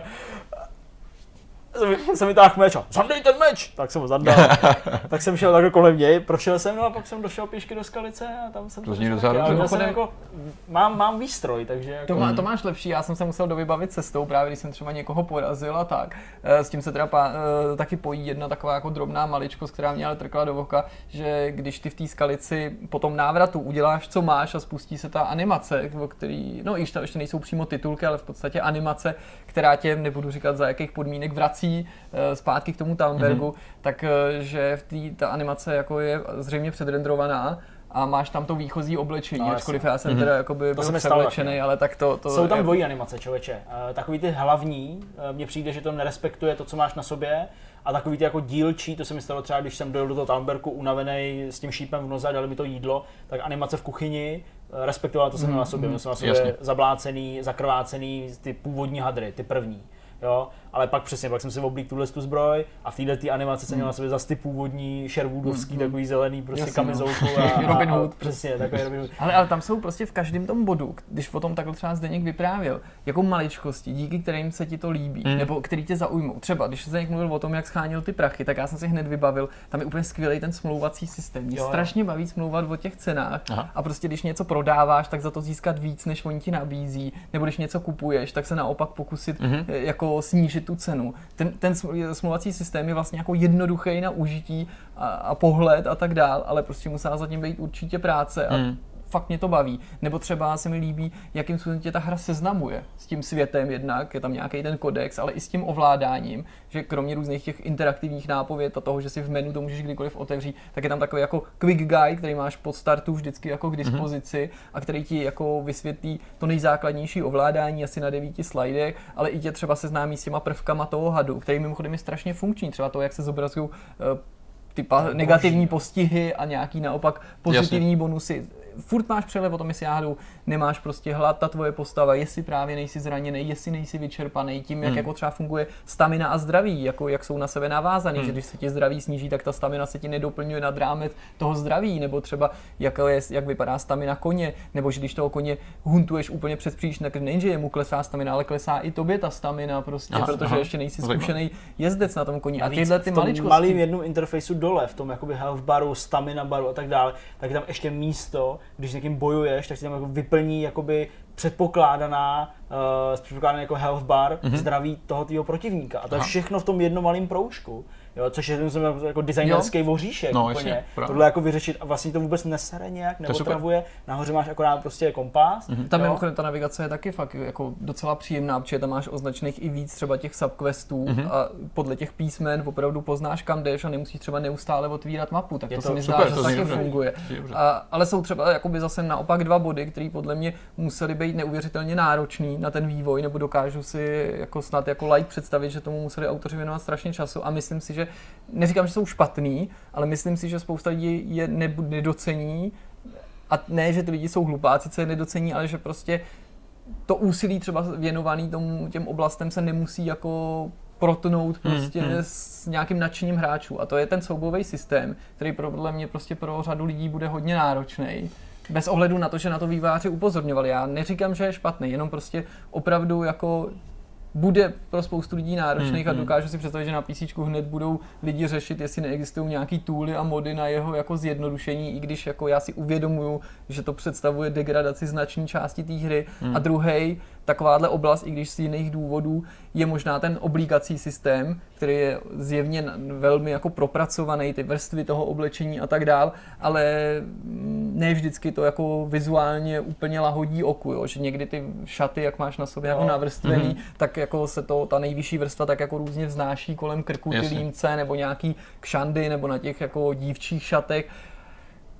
Rozumím tomu proč, ale prostě myslím si, že je fér to mm, jako říct, že na pohled to... to prostě je znát, že to není tak začištěný, jako když máš postavu a tu ten model celý odblíkneš od A do Z jenom do těch jedních šatů. Mm. No. Myslím si, že jakoby lidi podle mě ani jako nedocenějí tu, ten důvod, proč to vlastně takhle je, a to je ta fyzika. Mm-hmm. Jo, že vlastně, přesně jak říkal Jirka, jo, že když máš eh, na sobě nějakou koženou eh, vycpávku de facto a na tom máš plátovou zbroj, tak eh, ti to bude dělat menší damage, když tě někdo jako bouchne. Já myslím, že to ty lidi ani jako na to nepřijdou. No, prostě, jo, když, jako, když tě někdo flákne v boji a byli v plátovém brnění, tak prostě ti to sebere nějaký zdraví, řekne, no tak to asi byl kritičtější hit, nebo, hmm. nebo jo, tak to se mi jen tak jako, do, jako dotknul a vlastně třeba ti ani nedojde, že to je jakoby tou vrstvou, protože jednak to zatím nikdy není vysvětlený, pořádně Jasně. možná to v té hře jakoby bude zase. A jednak eh, je to podle mě až moc komplikovaný. Mm-hmm. Jo, že jako tady fakt by asi já osobně uh, nesnižuju tím tu práci uh, a ten nápad, který vůbec jakoby tohle uh, nechal vzniknout, tak já bych asi fakt spíš ocenil tu vizuální jakoby, uh, jako čistotu, takovou jako čistotu, hmm, přesně tak, jo, místo toho, že mám x vrstev na sobě, jo, že můžu prostě mít pod uh, tou nejvyšší nebo prostě nej, nejsvrchnější částí spoustu dalších Jasně. nějakých menších.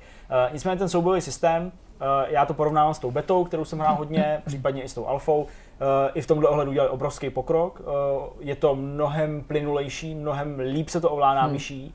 Eh, jako kdyby ta výseč, ta kruhová výseč, kde vlastně máte těch pět směrů, tak jako kdyby byla větší, jako kdyby prostě tou myší stačilo jako, nebo takhle, jako, jako kdyby se tou myší musel udělat jako mnohem, mnohem uh, aktivnější pohyb, pohyb mm-hmm. tím směrem, aby vy jste si zároveň jako jistý, že, že opravdu to tak jako tím směrem, že, že, to není na nějakým malým kolečku, mm. jo, kde prostě by opravdu tou myší jenom, že, že lehce pohneš doleva mm-hmm. a už je to ta, ta levá horní nebo možná levá spodní, pokud to nedáš úplně přesně. Jasně. Tady opravdu jako, jo, že jako musím tím mečem trošku jako máchat a vlastně to dává jako mnohem větší smysl. Navíc tam ještě přidali takovou tu Eh, takovou tu ikonku na to vykrývání, takže prostě se vám tam objevuje taková zelená ikonka, eh, kdy vlastně jako vykrýváte, abyste mohli udělat mm-hmm. protiútok, takže je to takový jako, jako líp ovladatelný a vlastně mě to už jako vůbec nevadilo. Mm-hmm. Zatím těch bojů tam bylo malinko. Já jsem, já jsem tam bojoval s někým, eh, kdo nebyl příliš jako vyzbrojený, takže to bylo taky jako Chlapek se sekerou a Chlapek se sekerou a podobně, nějaký ty lapkové u těch jako mrtvol, že před tou skalicí.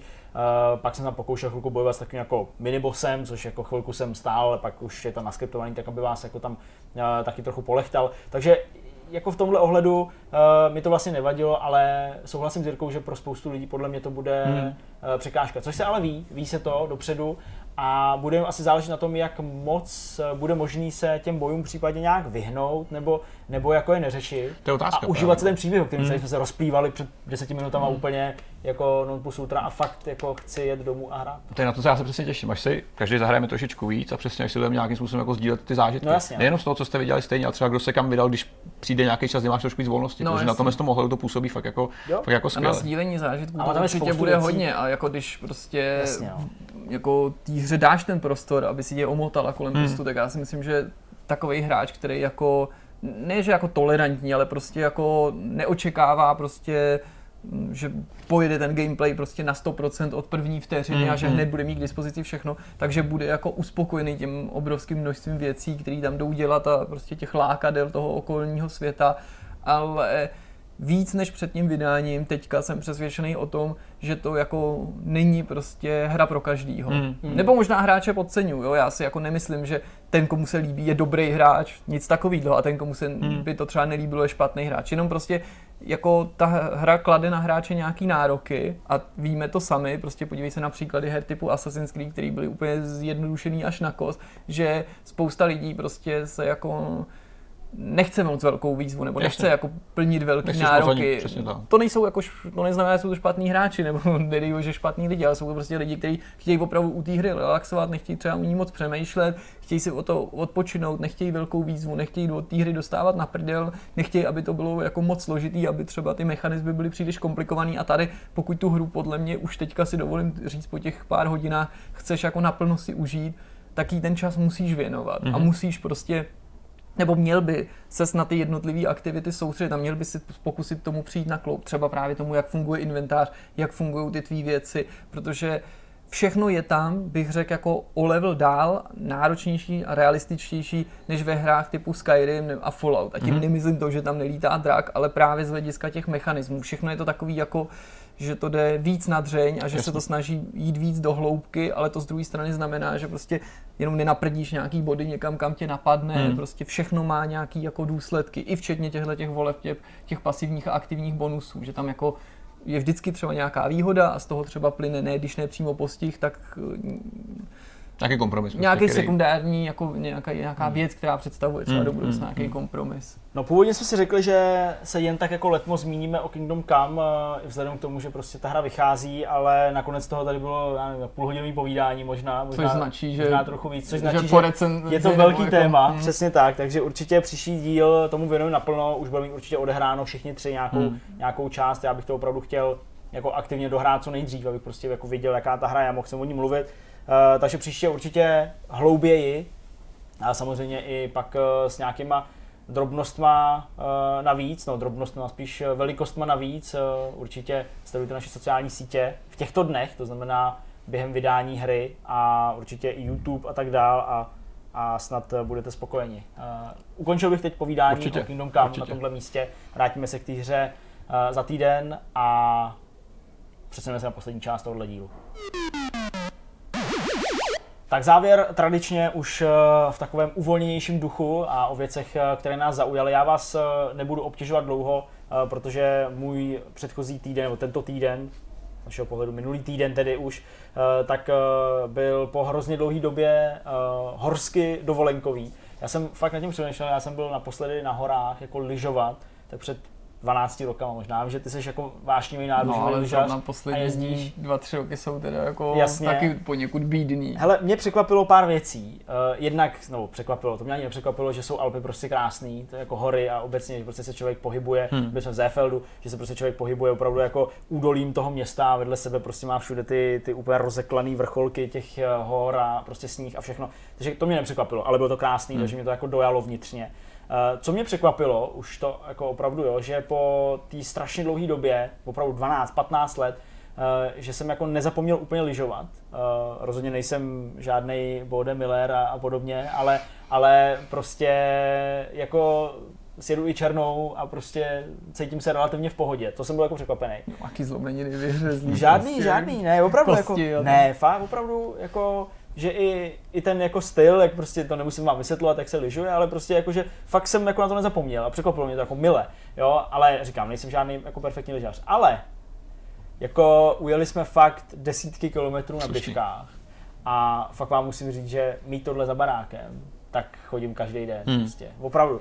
Jako já jsem byl nejblíž nějakému běžkování, uh, paradoxně jsem byl hrozně, hrozně malinký a bydleli jsme krátkou chvilku v Jílemnici, Uh, tak uh, tam to bylo jako nejblíž k tomu, že bych jako se těma běžkama mohl jako zabývat a, a kdo ví, jako jo, teď si dělám srandu, ale třeba teď jste v Pyeongchangu mě mohli sledovat, jak prostě běhám biatlon, třeba jo, ale prostě uh, jde o to, že já to mám hrozně rád, mám rád jako obecně prostě běhání, turistiku, chození a tak dál.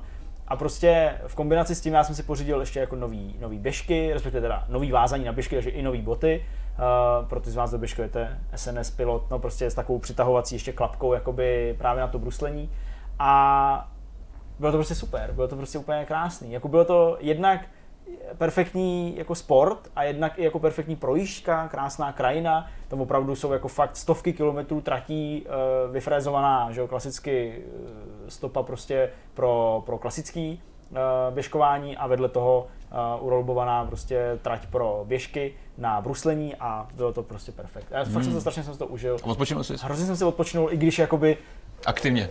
Mě první den bolelo úplně všechno, že jo, po těch běžkách kyčel pravá, říkám, ty vole, přepínám pravou, tak pak jsem to jako eh, technicky jako vylepšoval. Přepínáš stáří, to není, že Vylepšoval pravou. jsem. Říkal jsem si, jak je to stáří člověče, ne, nepocitoval jsem, že už za uh, od úterka za dva dny, za tři dny mám, za dva dny mám, mám třicítku na krku, ale Uh, prostě fakt jsem to strašně užil. Bylo to úplně perfektní, úplně nejlepší dovolená za posledních jako deset let. Fakt. To krásně poslouchá. Přitom jsem byl, to... před, jako jo, byl jsem je nejblíž, jak byl Petr dovolený, když poslouchal někoho, jak byl na dovolený. Povídej ještě.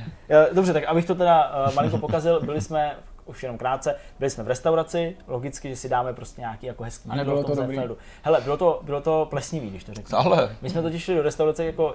To bylo asi fermentovaný. Ono, ono, v tom Zefeldu totiž jako je, já nevím, třeba 8 restaurací v tom městě, z čehož 7 je italských prostě trattoria, pizzeria, jo, prostě nechápeš.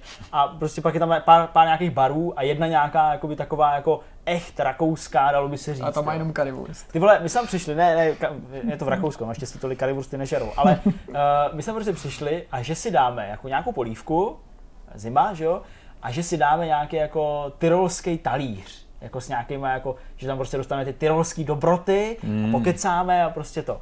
Tak jsme dali polívku, to byl jako čistý vývar, tam nebylo nic. Ani Ale, Já jsem v tom měl celestinský nudle. Uh, co si objednala Markéta, tak to bylo jako, že to já jsem jako nepochopil, jako, jako pochopil jsem to z toho německy, že to je nějaký máslový kapání. Říkám, no, to bylo asi takový to jako drtky, jsem hmm. no, oni přinesli takový ten smažený hrášek, jako, jak to prostě prodává se v Albertu za, jo, ten za, za, 9 korun. korun. nebo za 9 korun máš to, jo, takže to k tomu přinesli, takže to jako divný. A pak přinesli takovou jako břidlicovou tabulku, tyba, a na tom jako bylo nějaký kousek uh, vyškvařeného vepřového sádla se škvarkama. To vypadá, že jste byli na jídle v té hospodě, tam... jak provozoval nějaký ten Čech v tom Rakousku, jak tam dával těm uh, mentálně Jak si objednával lososa, dostávali... lososa pangase, jo? No, tak to ne, naštěstí, ale prostě měl jsem jako nějakou srovanou anglickou slaninu, prostě vybalenou pravděpodobně z nějakého balení z Interspáru, který se hmm, prostě přes hmm. ulici.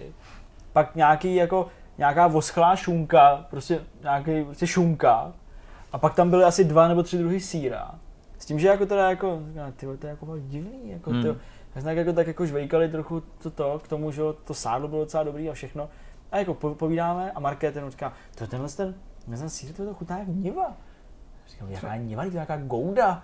Jsem takhle vzal a prostě úplně jakoby na kraji toho, to prostě bylo zajímavé, ty takový zelený. to ušlechtilá Zelení, a teď já říkám, no, a dost, tak jsme to jako to. Přišla ta ženská a já říkám, já jako nechci nic, jo, ale Tohle je jako nějaký jako speciální druh síra, anglicky jsem mluvil, to nějaký jako speciální druh síra, to je prostě plíseň. A ona, e, to, to, to, to, je stejný jako, to máte na tomhle síru, ten, ten okraj, to je jako speciální takhle sír. A říkám, to je, to je nějaká jako gouda, nebo prostě nějaký no, jako jasný. emmental, nebo něco takového, prostě to má, jako nemá být plesní. A ne, ne, to má být plesnivý takhle. Já říkám, tak jo, tak to odneste. Jo, prostě, Ty jo, pěkně. no tak jenom tak. Takže záchvat, Ještě, že záchvat nikam prostě- nejezdíš. Ještě No, nikam nejezdíš, vlastně v pohodě, já jsem Jsem vlastně tě jako zdravý. vyvážil. Mm, super, Paráda. ale pěkný. Co jsi dělal ty, Peťo? Nic, hele, já jenom teďka, co můžu zmínit z nějakého jako špek z poslední doby, Bereš, tak... eh, nic, ve čtvrtek jsme byli v hospodě, v pátek si byl znova v hospodě. Jo, tak takové žraní a chlastání mi pořád ještě jde, ale to není úplně jako aktivita, kterou by se člověk chlubil takhle jako to já už takhle říkám, veřejně. jako, že jsem něco dělal. Pro mě už je to relax. Ale teďka v práci řešíme eh, věc, určitě jste zaznamenali, že před Vánocem vlastně Apple zveřejnil ve svých guidelinách, že musí všichni, kdo mají ve hře nějaký lootboxy a nějaký takový ty krabice s náhodným obsahem, uh, zmiňovat na svých webových stránkách nebo někde ty dropchancy, ty, ty šance, jak to prostě co ti co padne. No. A řešit to vlastně, když to člověk jako začne jako aplikovat, tak zjistí, že to přináší celou řadu problémů, protože eh, tím, jak jakoby testuješ různé věci na různých lidech a každý má třeba nějaká skupina ty, ty šance jiný, hmm. tak je těžké to vykomunikovat tak, aby tam nebyl nějaký zmatek, aby ty lidi si prostě se to nemysleli. vzájemně nedověděli, ne? To je to, co Ano, jsem tady ano, říkal. to je v podstatě ten problém, protože časem. když někomu řekneme, tady má šanci na drop, tady to 40%, a jiný tam má 50, tak si řeknou, jak to, že on má, on má jako víc než já mám, že? jo? A jak to, čím to je způsobený, že, že, že někdo má větší šance? Někdo To se může, to se testují různé věci, kdy eh, samozřejmě to nějak ovlivňuje chování toho člověka další ve hře. To jo. neušetřil, Takže takže hraješ ty, tak on tě nesnáší, tak si No právě, jako tak to jako myslím- a dá ti šanci 0%. Takže jsme takže řešili jsme to se- to to se do práce ráno nasranej a vždycky vezme prostě 10 tisíc až 17 857 a vy máte 4% Přesně tak. hajzlové. Lidi, co nahráli méně než 4 hodiny a neutratili ani korunu, dostanou prostě něco, co jiný samozřejmě ne. Takže to řešíme, tady to je zajímavé. Asi to bude teda dělaný tak ve výsledku, že prostě mm, člověk musí zadat své IDčko a tam podle toho se už mu jako nějak vypíše ten seznam těch věcí. Což třeba na většinu jakoby, To, to ale lidí, klade na vás úplně obrovský nároky, to co strašně. všechno jako musíte Teďka- teďka jako sledovat No musíme, a hele, předávat musíme řešit samozřejmě web nějakým způsobem k tomu další, že jo, zase to napojování a tak.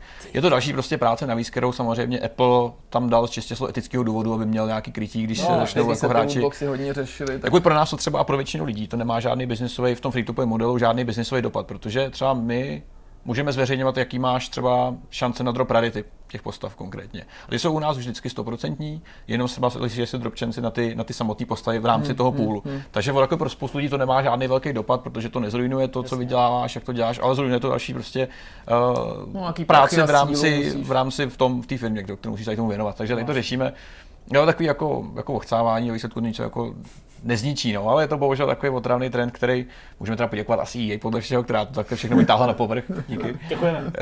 Takže to teďka řešíme. A jinak nic speciálního. Takže No. Teďka díky jsem se... Battlefrontu dvojce a mulťákům Přesně tak, teďka všichni- free to teďka play. Všichni vlastně trpí, Petr všichni musí trpí. jako řešit takovýhle bordel, to je prostě efekt motivních křídel. Přesně jako tak, no v mám tady máš Life is Strange, máš to hotový přímo, přímo před sebou. Jinak jsem teda, mám docela dost velkých rozehraných her teďka, no, na dvou platformách, což si jako No vlastně, zjišťuju, že že- vlastně Koupil jsem si Xbox, Xbox nedávno, tak jsi spokojen?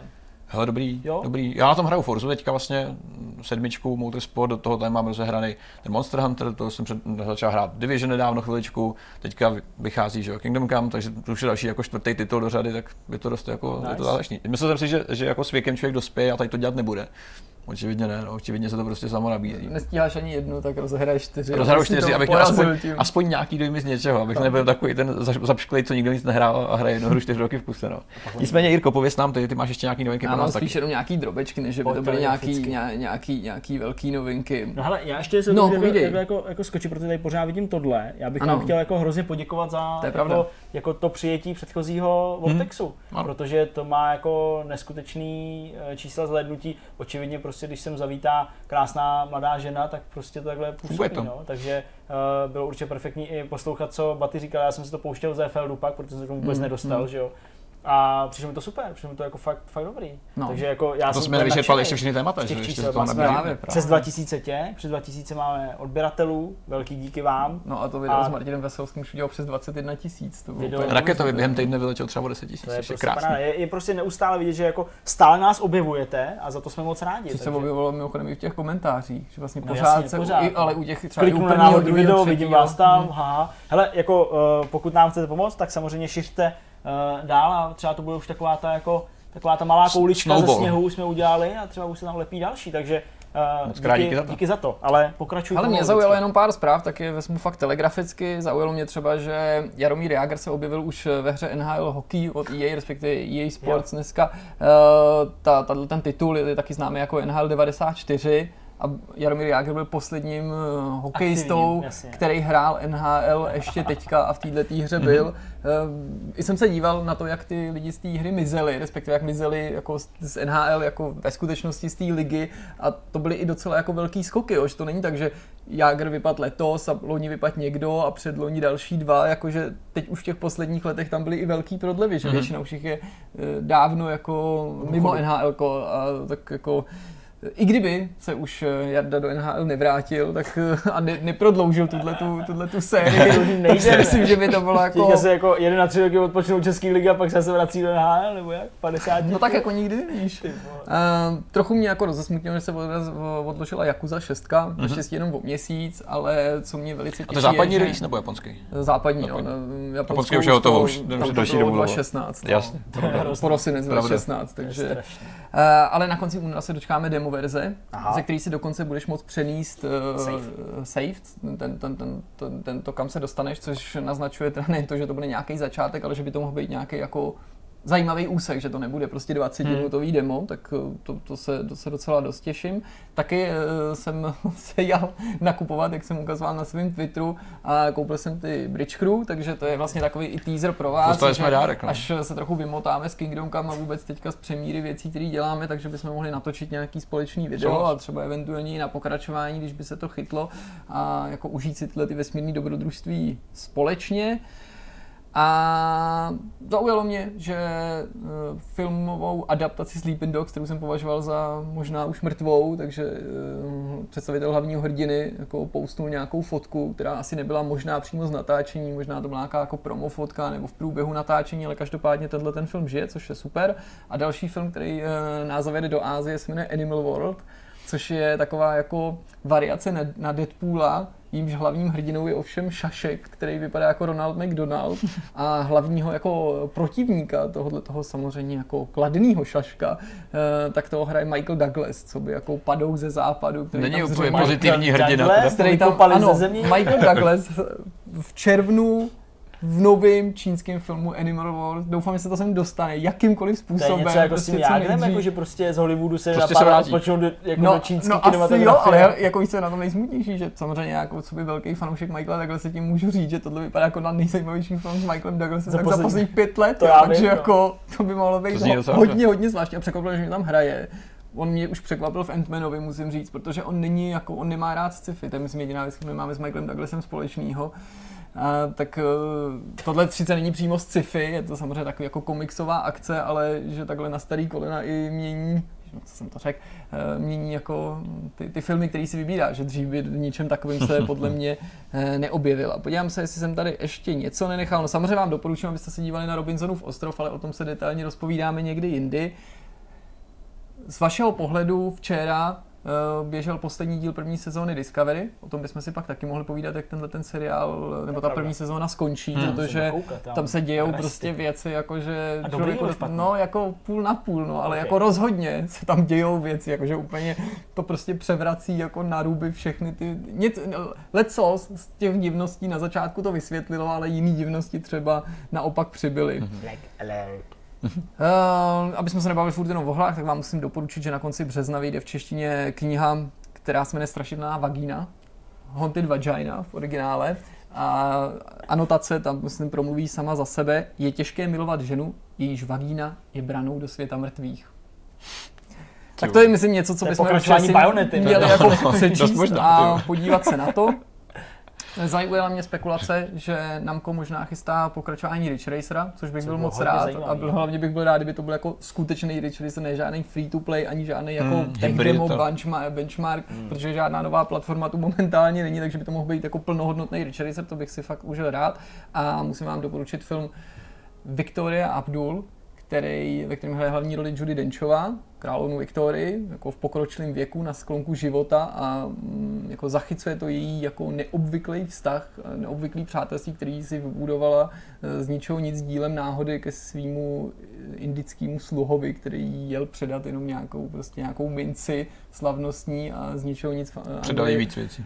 E, na nějaký čas zůstal. Je to fakt, e, fakt moc hezky natočený. A konečně úplně poslední věc, a sice, že Vampir po mnoha odkladech dostal definitivní datum vydání, aspoň doufám, že je definitivní, no, ale konkrétní a to připadá na 5. června. Myslím si, že už další odklad se konat mm. nebude a jsem na tu hru moc zvědavý. To se těším, musím říct. No. A víš, ale blbý, že 5. června pravděpodobně vůbec nebudeš u svého počítače a vůbec u žádný konzole, protože budeš někde v Americe. Tak to no jako musím říct, že nevím, čím to je, že mi přijde, že dost často v období E3 vychází jako očekávané hry. Třeba dva, tři roky zpátky to bylo očekává, že ty novináři jsou úplně v prdeli, že jsou prostě všichni odjetý v Americe, nemůžou to hrát, tím pádem víš, jako, že prostě k těm chybám budou jako soudělavější a že to hodí na nějaký jako nadšený autory, prostě, který jako nejsou tak kritický a že těm hrám dají skvělé známky. Moje to Taktika. A vychází to dobou i on, že jo?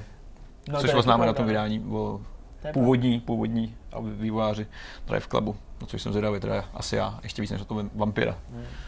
No Nicméně to máme asi všechno. Jsme 21. Vortexu. Strávili jsme docela dost času, protože jsme eh, rozhovor vlastně odbavili během týdne a tady jsme Ve se vyhradili. Teďka natáčíme v neděli, což je taky jako značně nestandardní. Ještě ten začátek byl celý takový porouchaný nejen pádem tady techniky. Byl dost porouchaný. A k tomu ještě to navíc bude vycházet jako nestandardně teda v úterý ráno zřejmě někdy, aby, aby Bude to vycházet, ano, je to tak. A opravdu náš jakoby program eh, je fakt nabitý strašně. Hosta máme taky zítra. Zítra máme dalšího hosta, nebudu nám prostě za koho, možná už to dopadlo, nevím. Každopádně zítra máme prostě natáčení jenom, jenom hosta. Samozřejmě ve čtvrtek budeme mít točit Vortex a ještě mezi tím musíme udělat Spoustu práce. Spoustu, Spoustu krásné kvalitní práce. No, prostě není to málo. Jirko, máš dovolenou na příští týden? Mám dovolenou, jo. A to myslím, že jako demonstr... se mi smáli, jako, když jsem jako někde řekl, že prostě si asi moc neodpočinu, jako, že to je prostě takový jako zvyk vzít si dovolenou na další práci. Ano. A já budu mít taky dovolenou a po své, po své dovolené v Zerfeldu budu mít dovolenou na Zličině a potkáme se tam s Jirkou a budeme tam spolu něco tvořit. Dovolenkovat. Budeme tam spolu dovolenkovat. Super. Dobrá, tak jo, tak eh, je to všechno. Mějte se hezky, moc děkujeme za vaši přízeň, to asi mluvím za kluky oba úplně v pohodě a uvidíme se, pokud nezemřem, tak za týden zase někdy. Tak jo, mějte tak jo. se. Ahoj. Čau. Ahoj.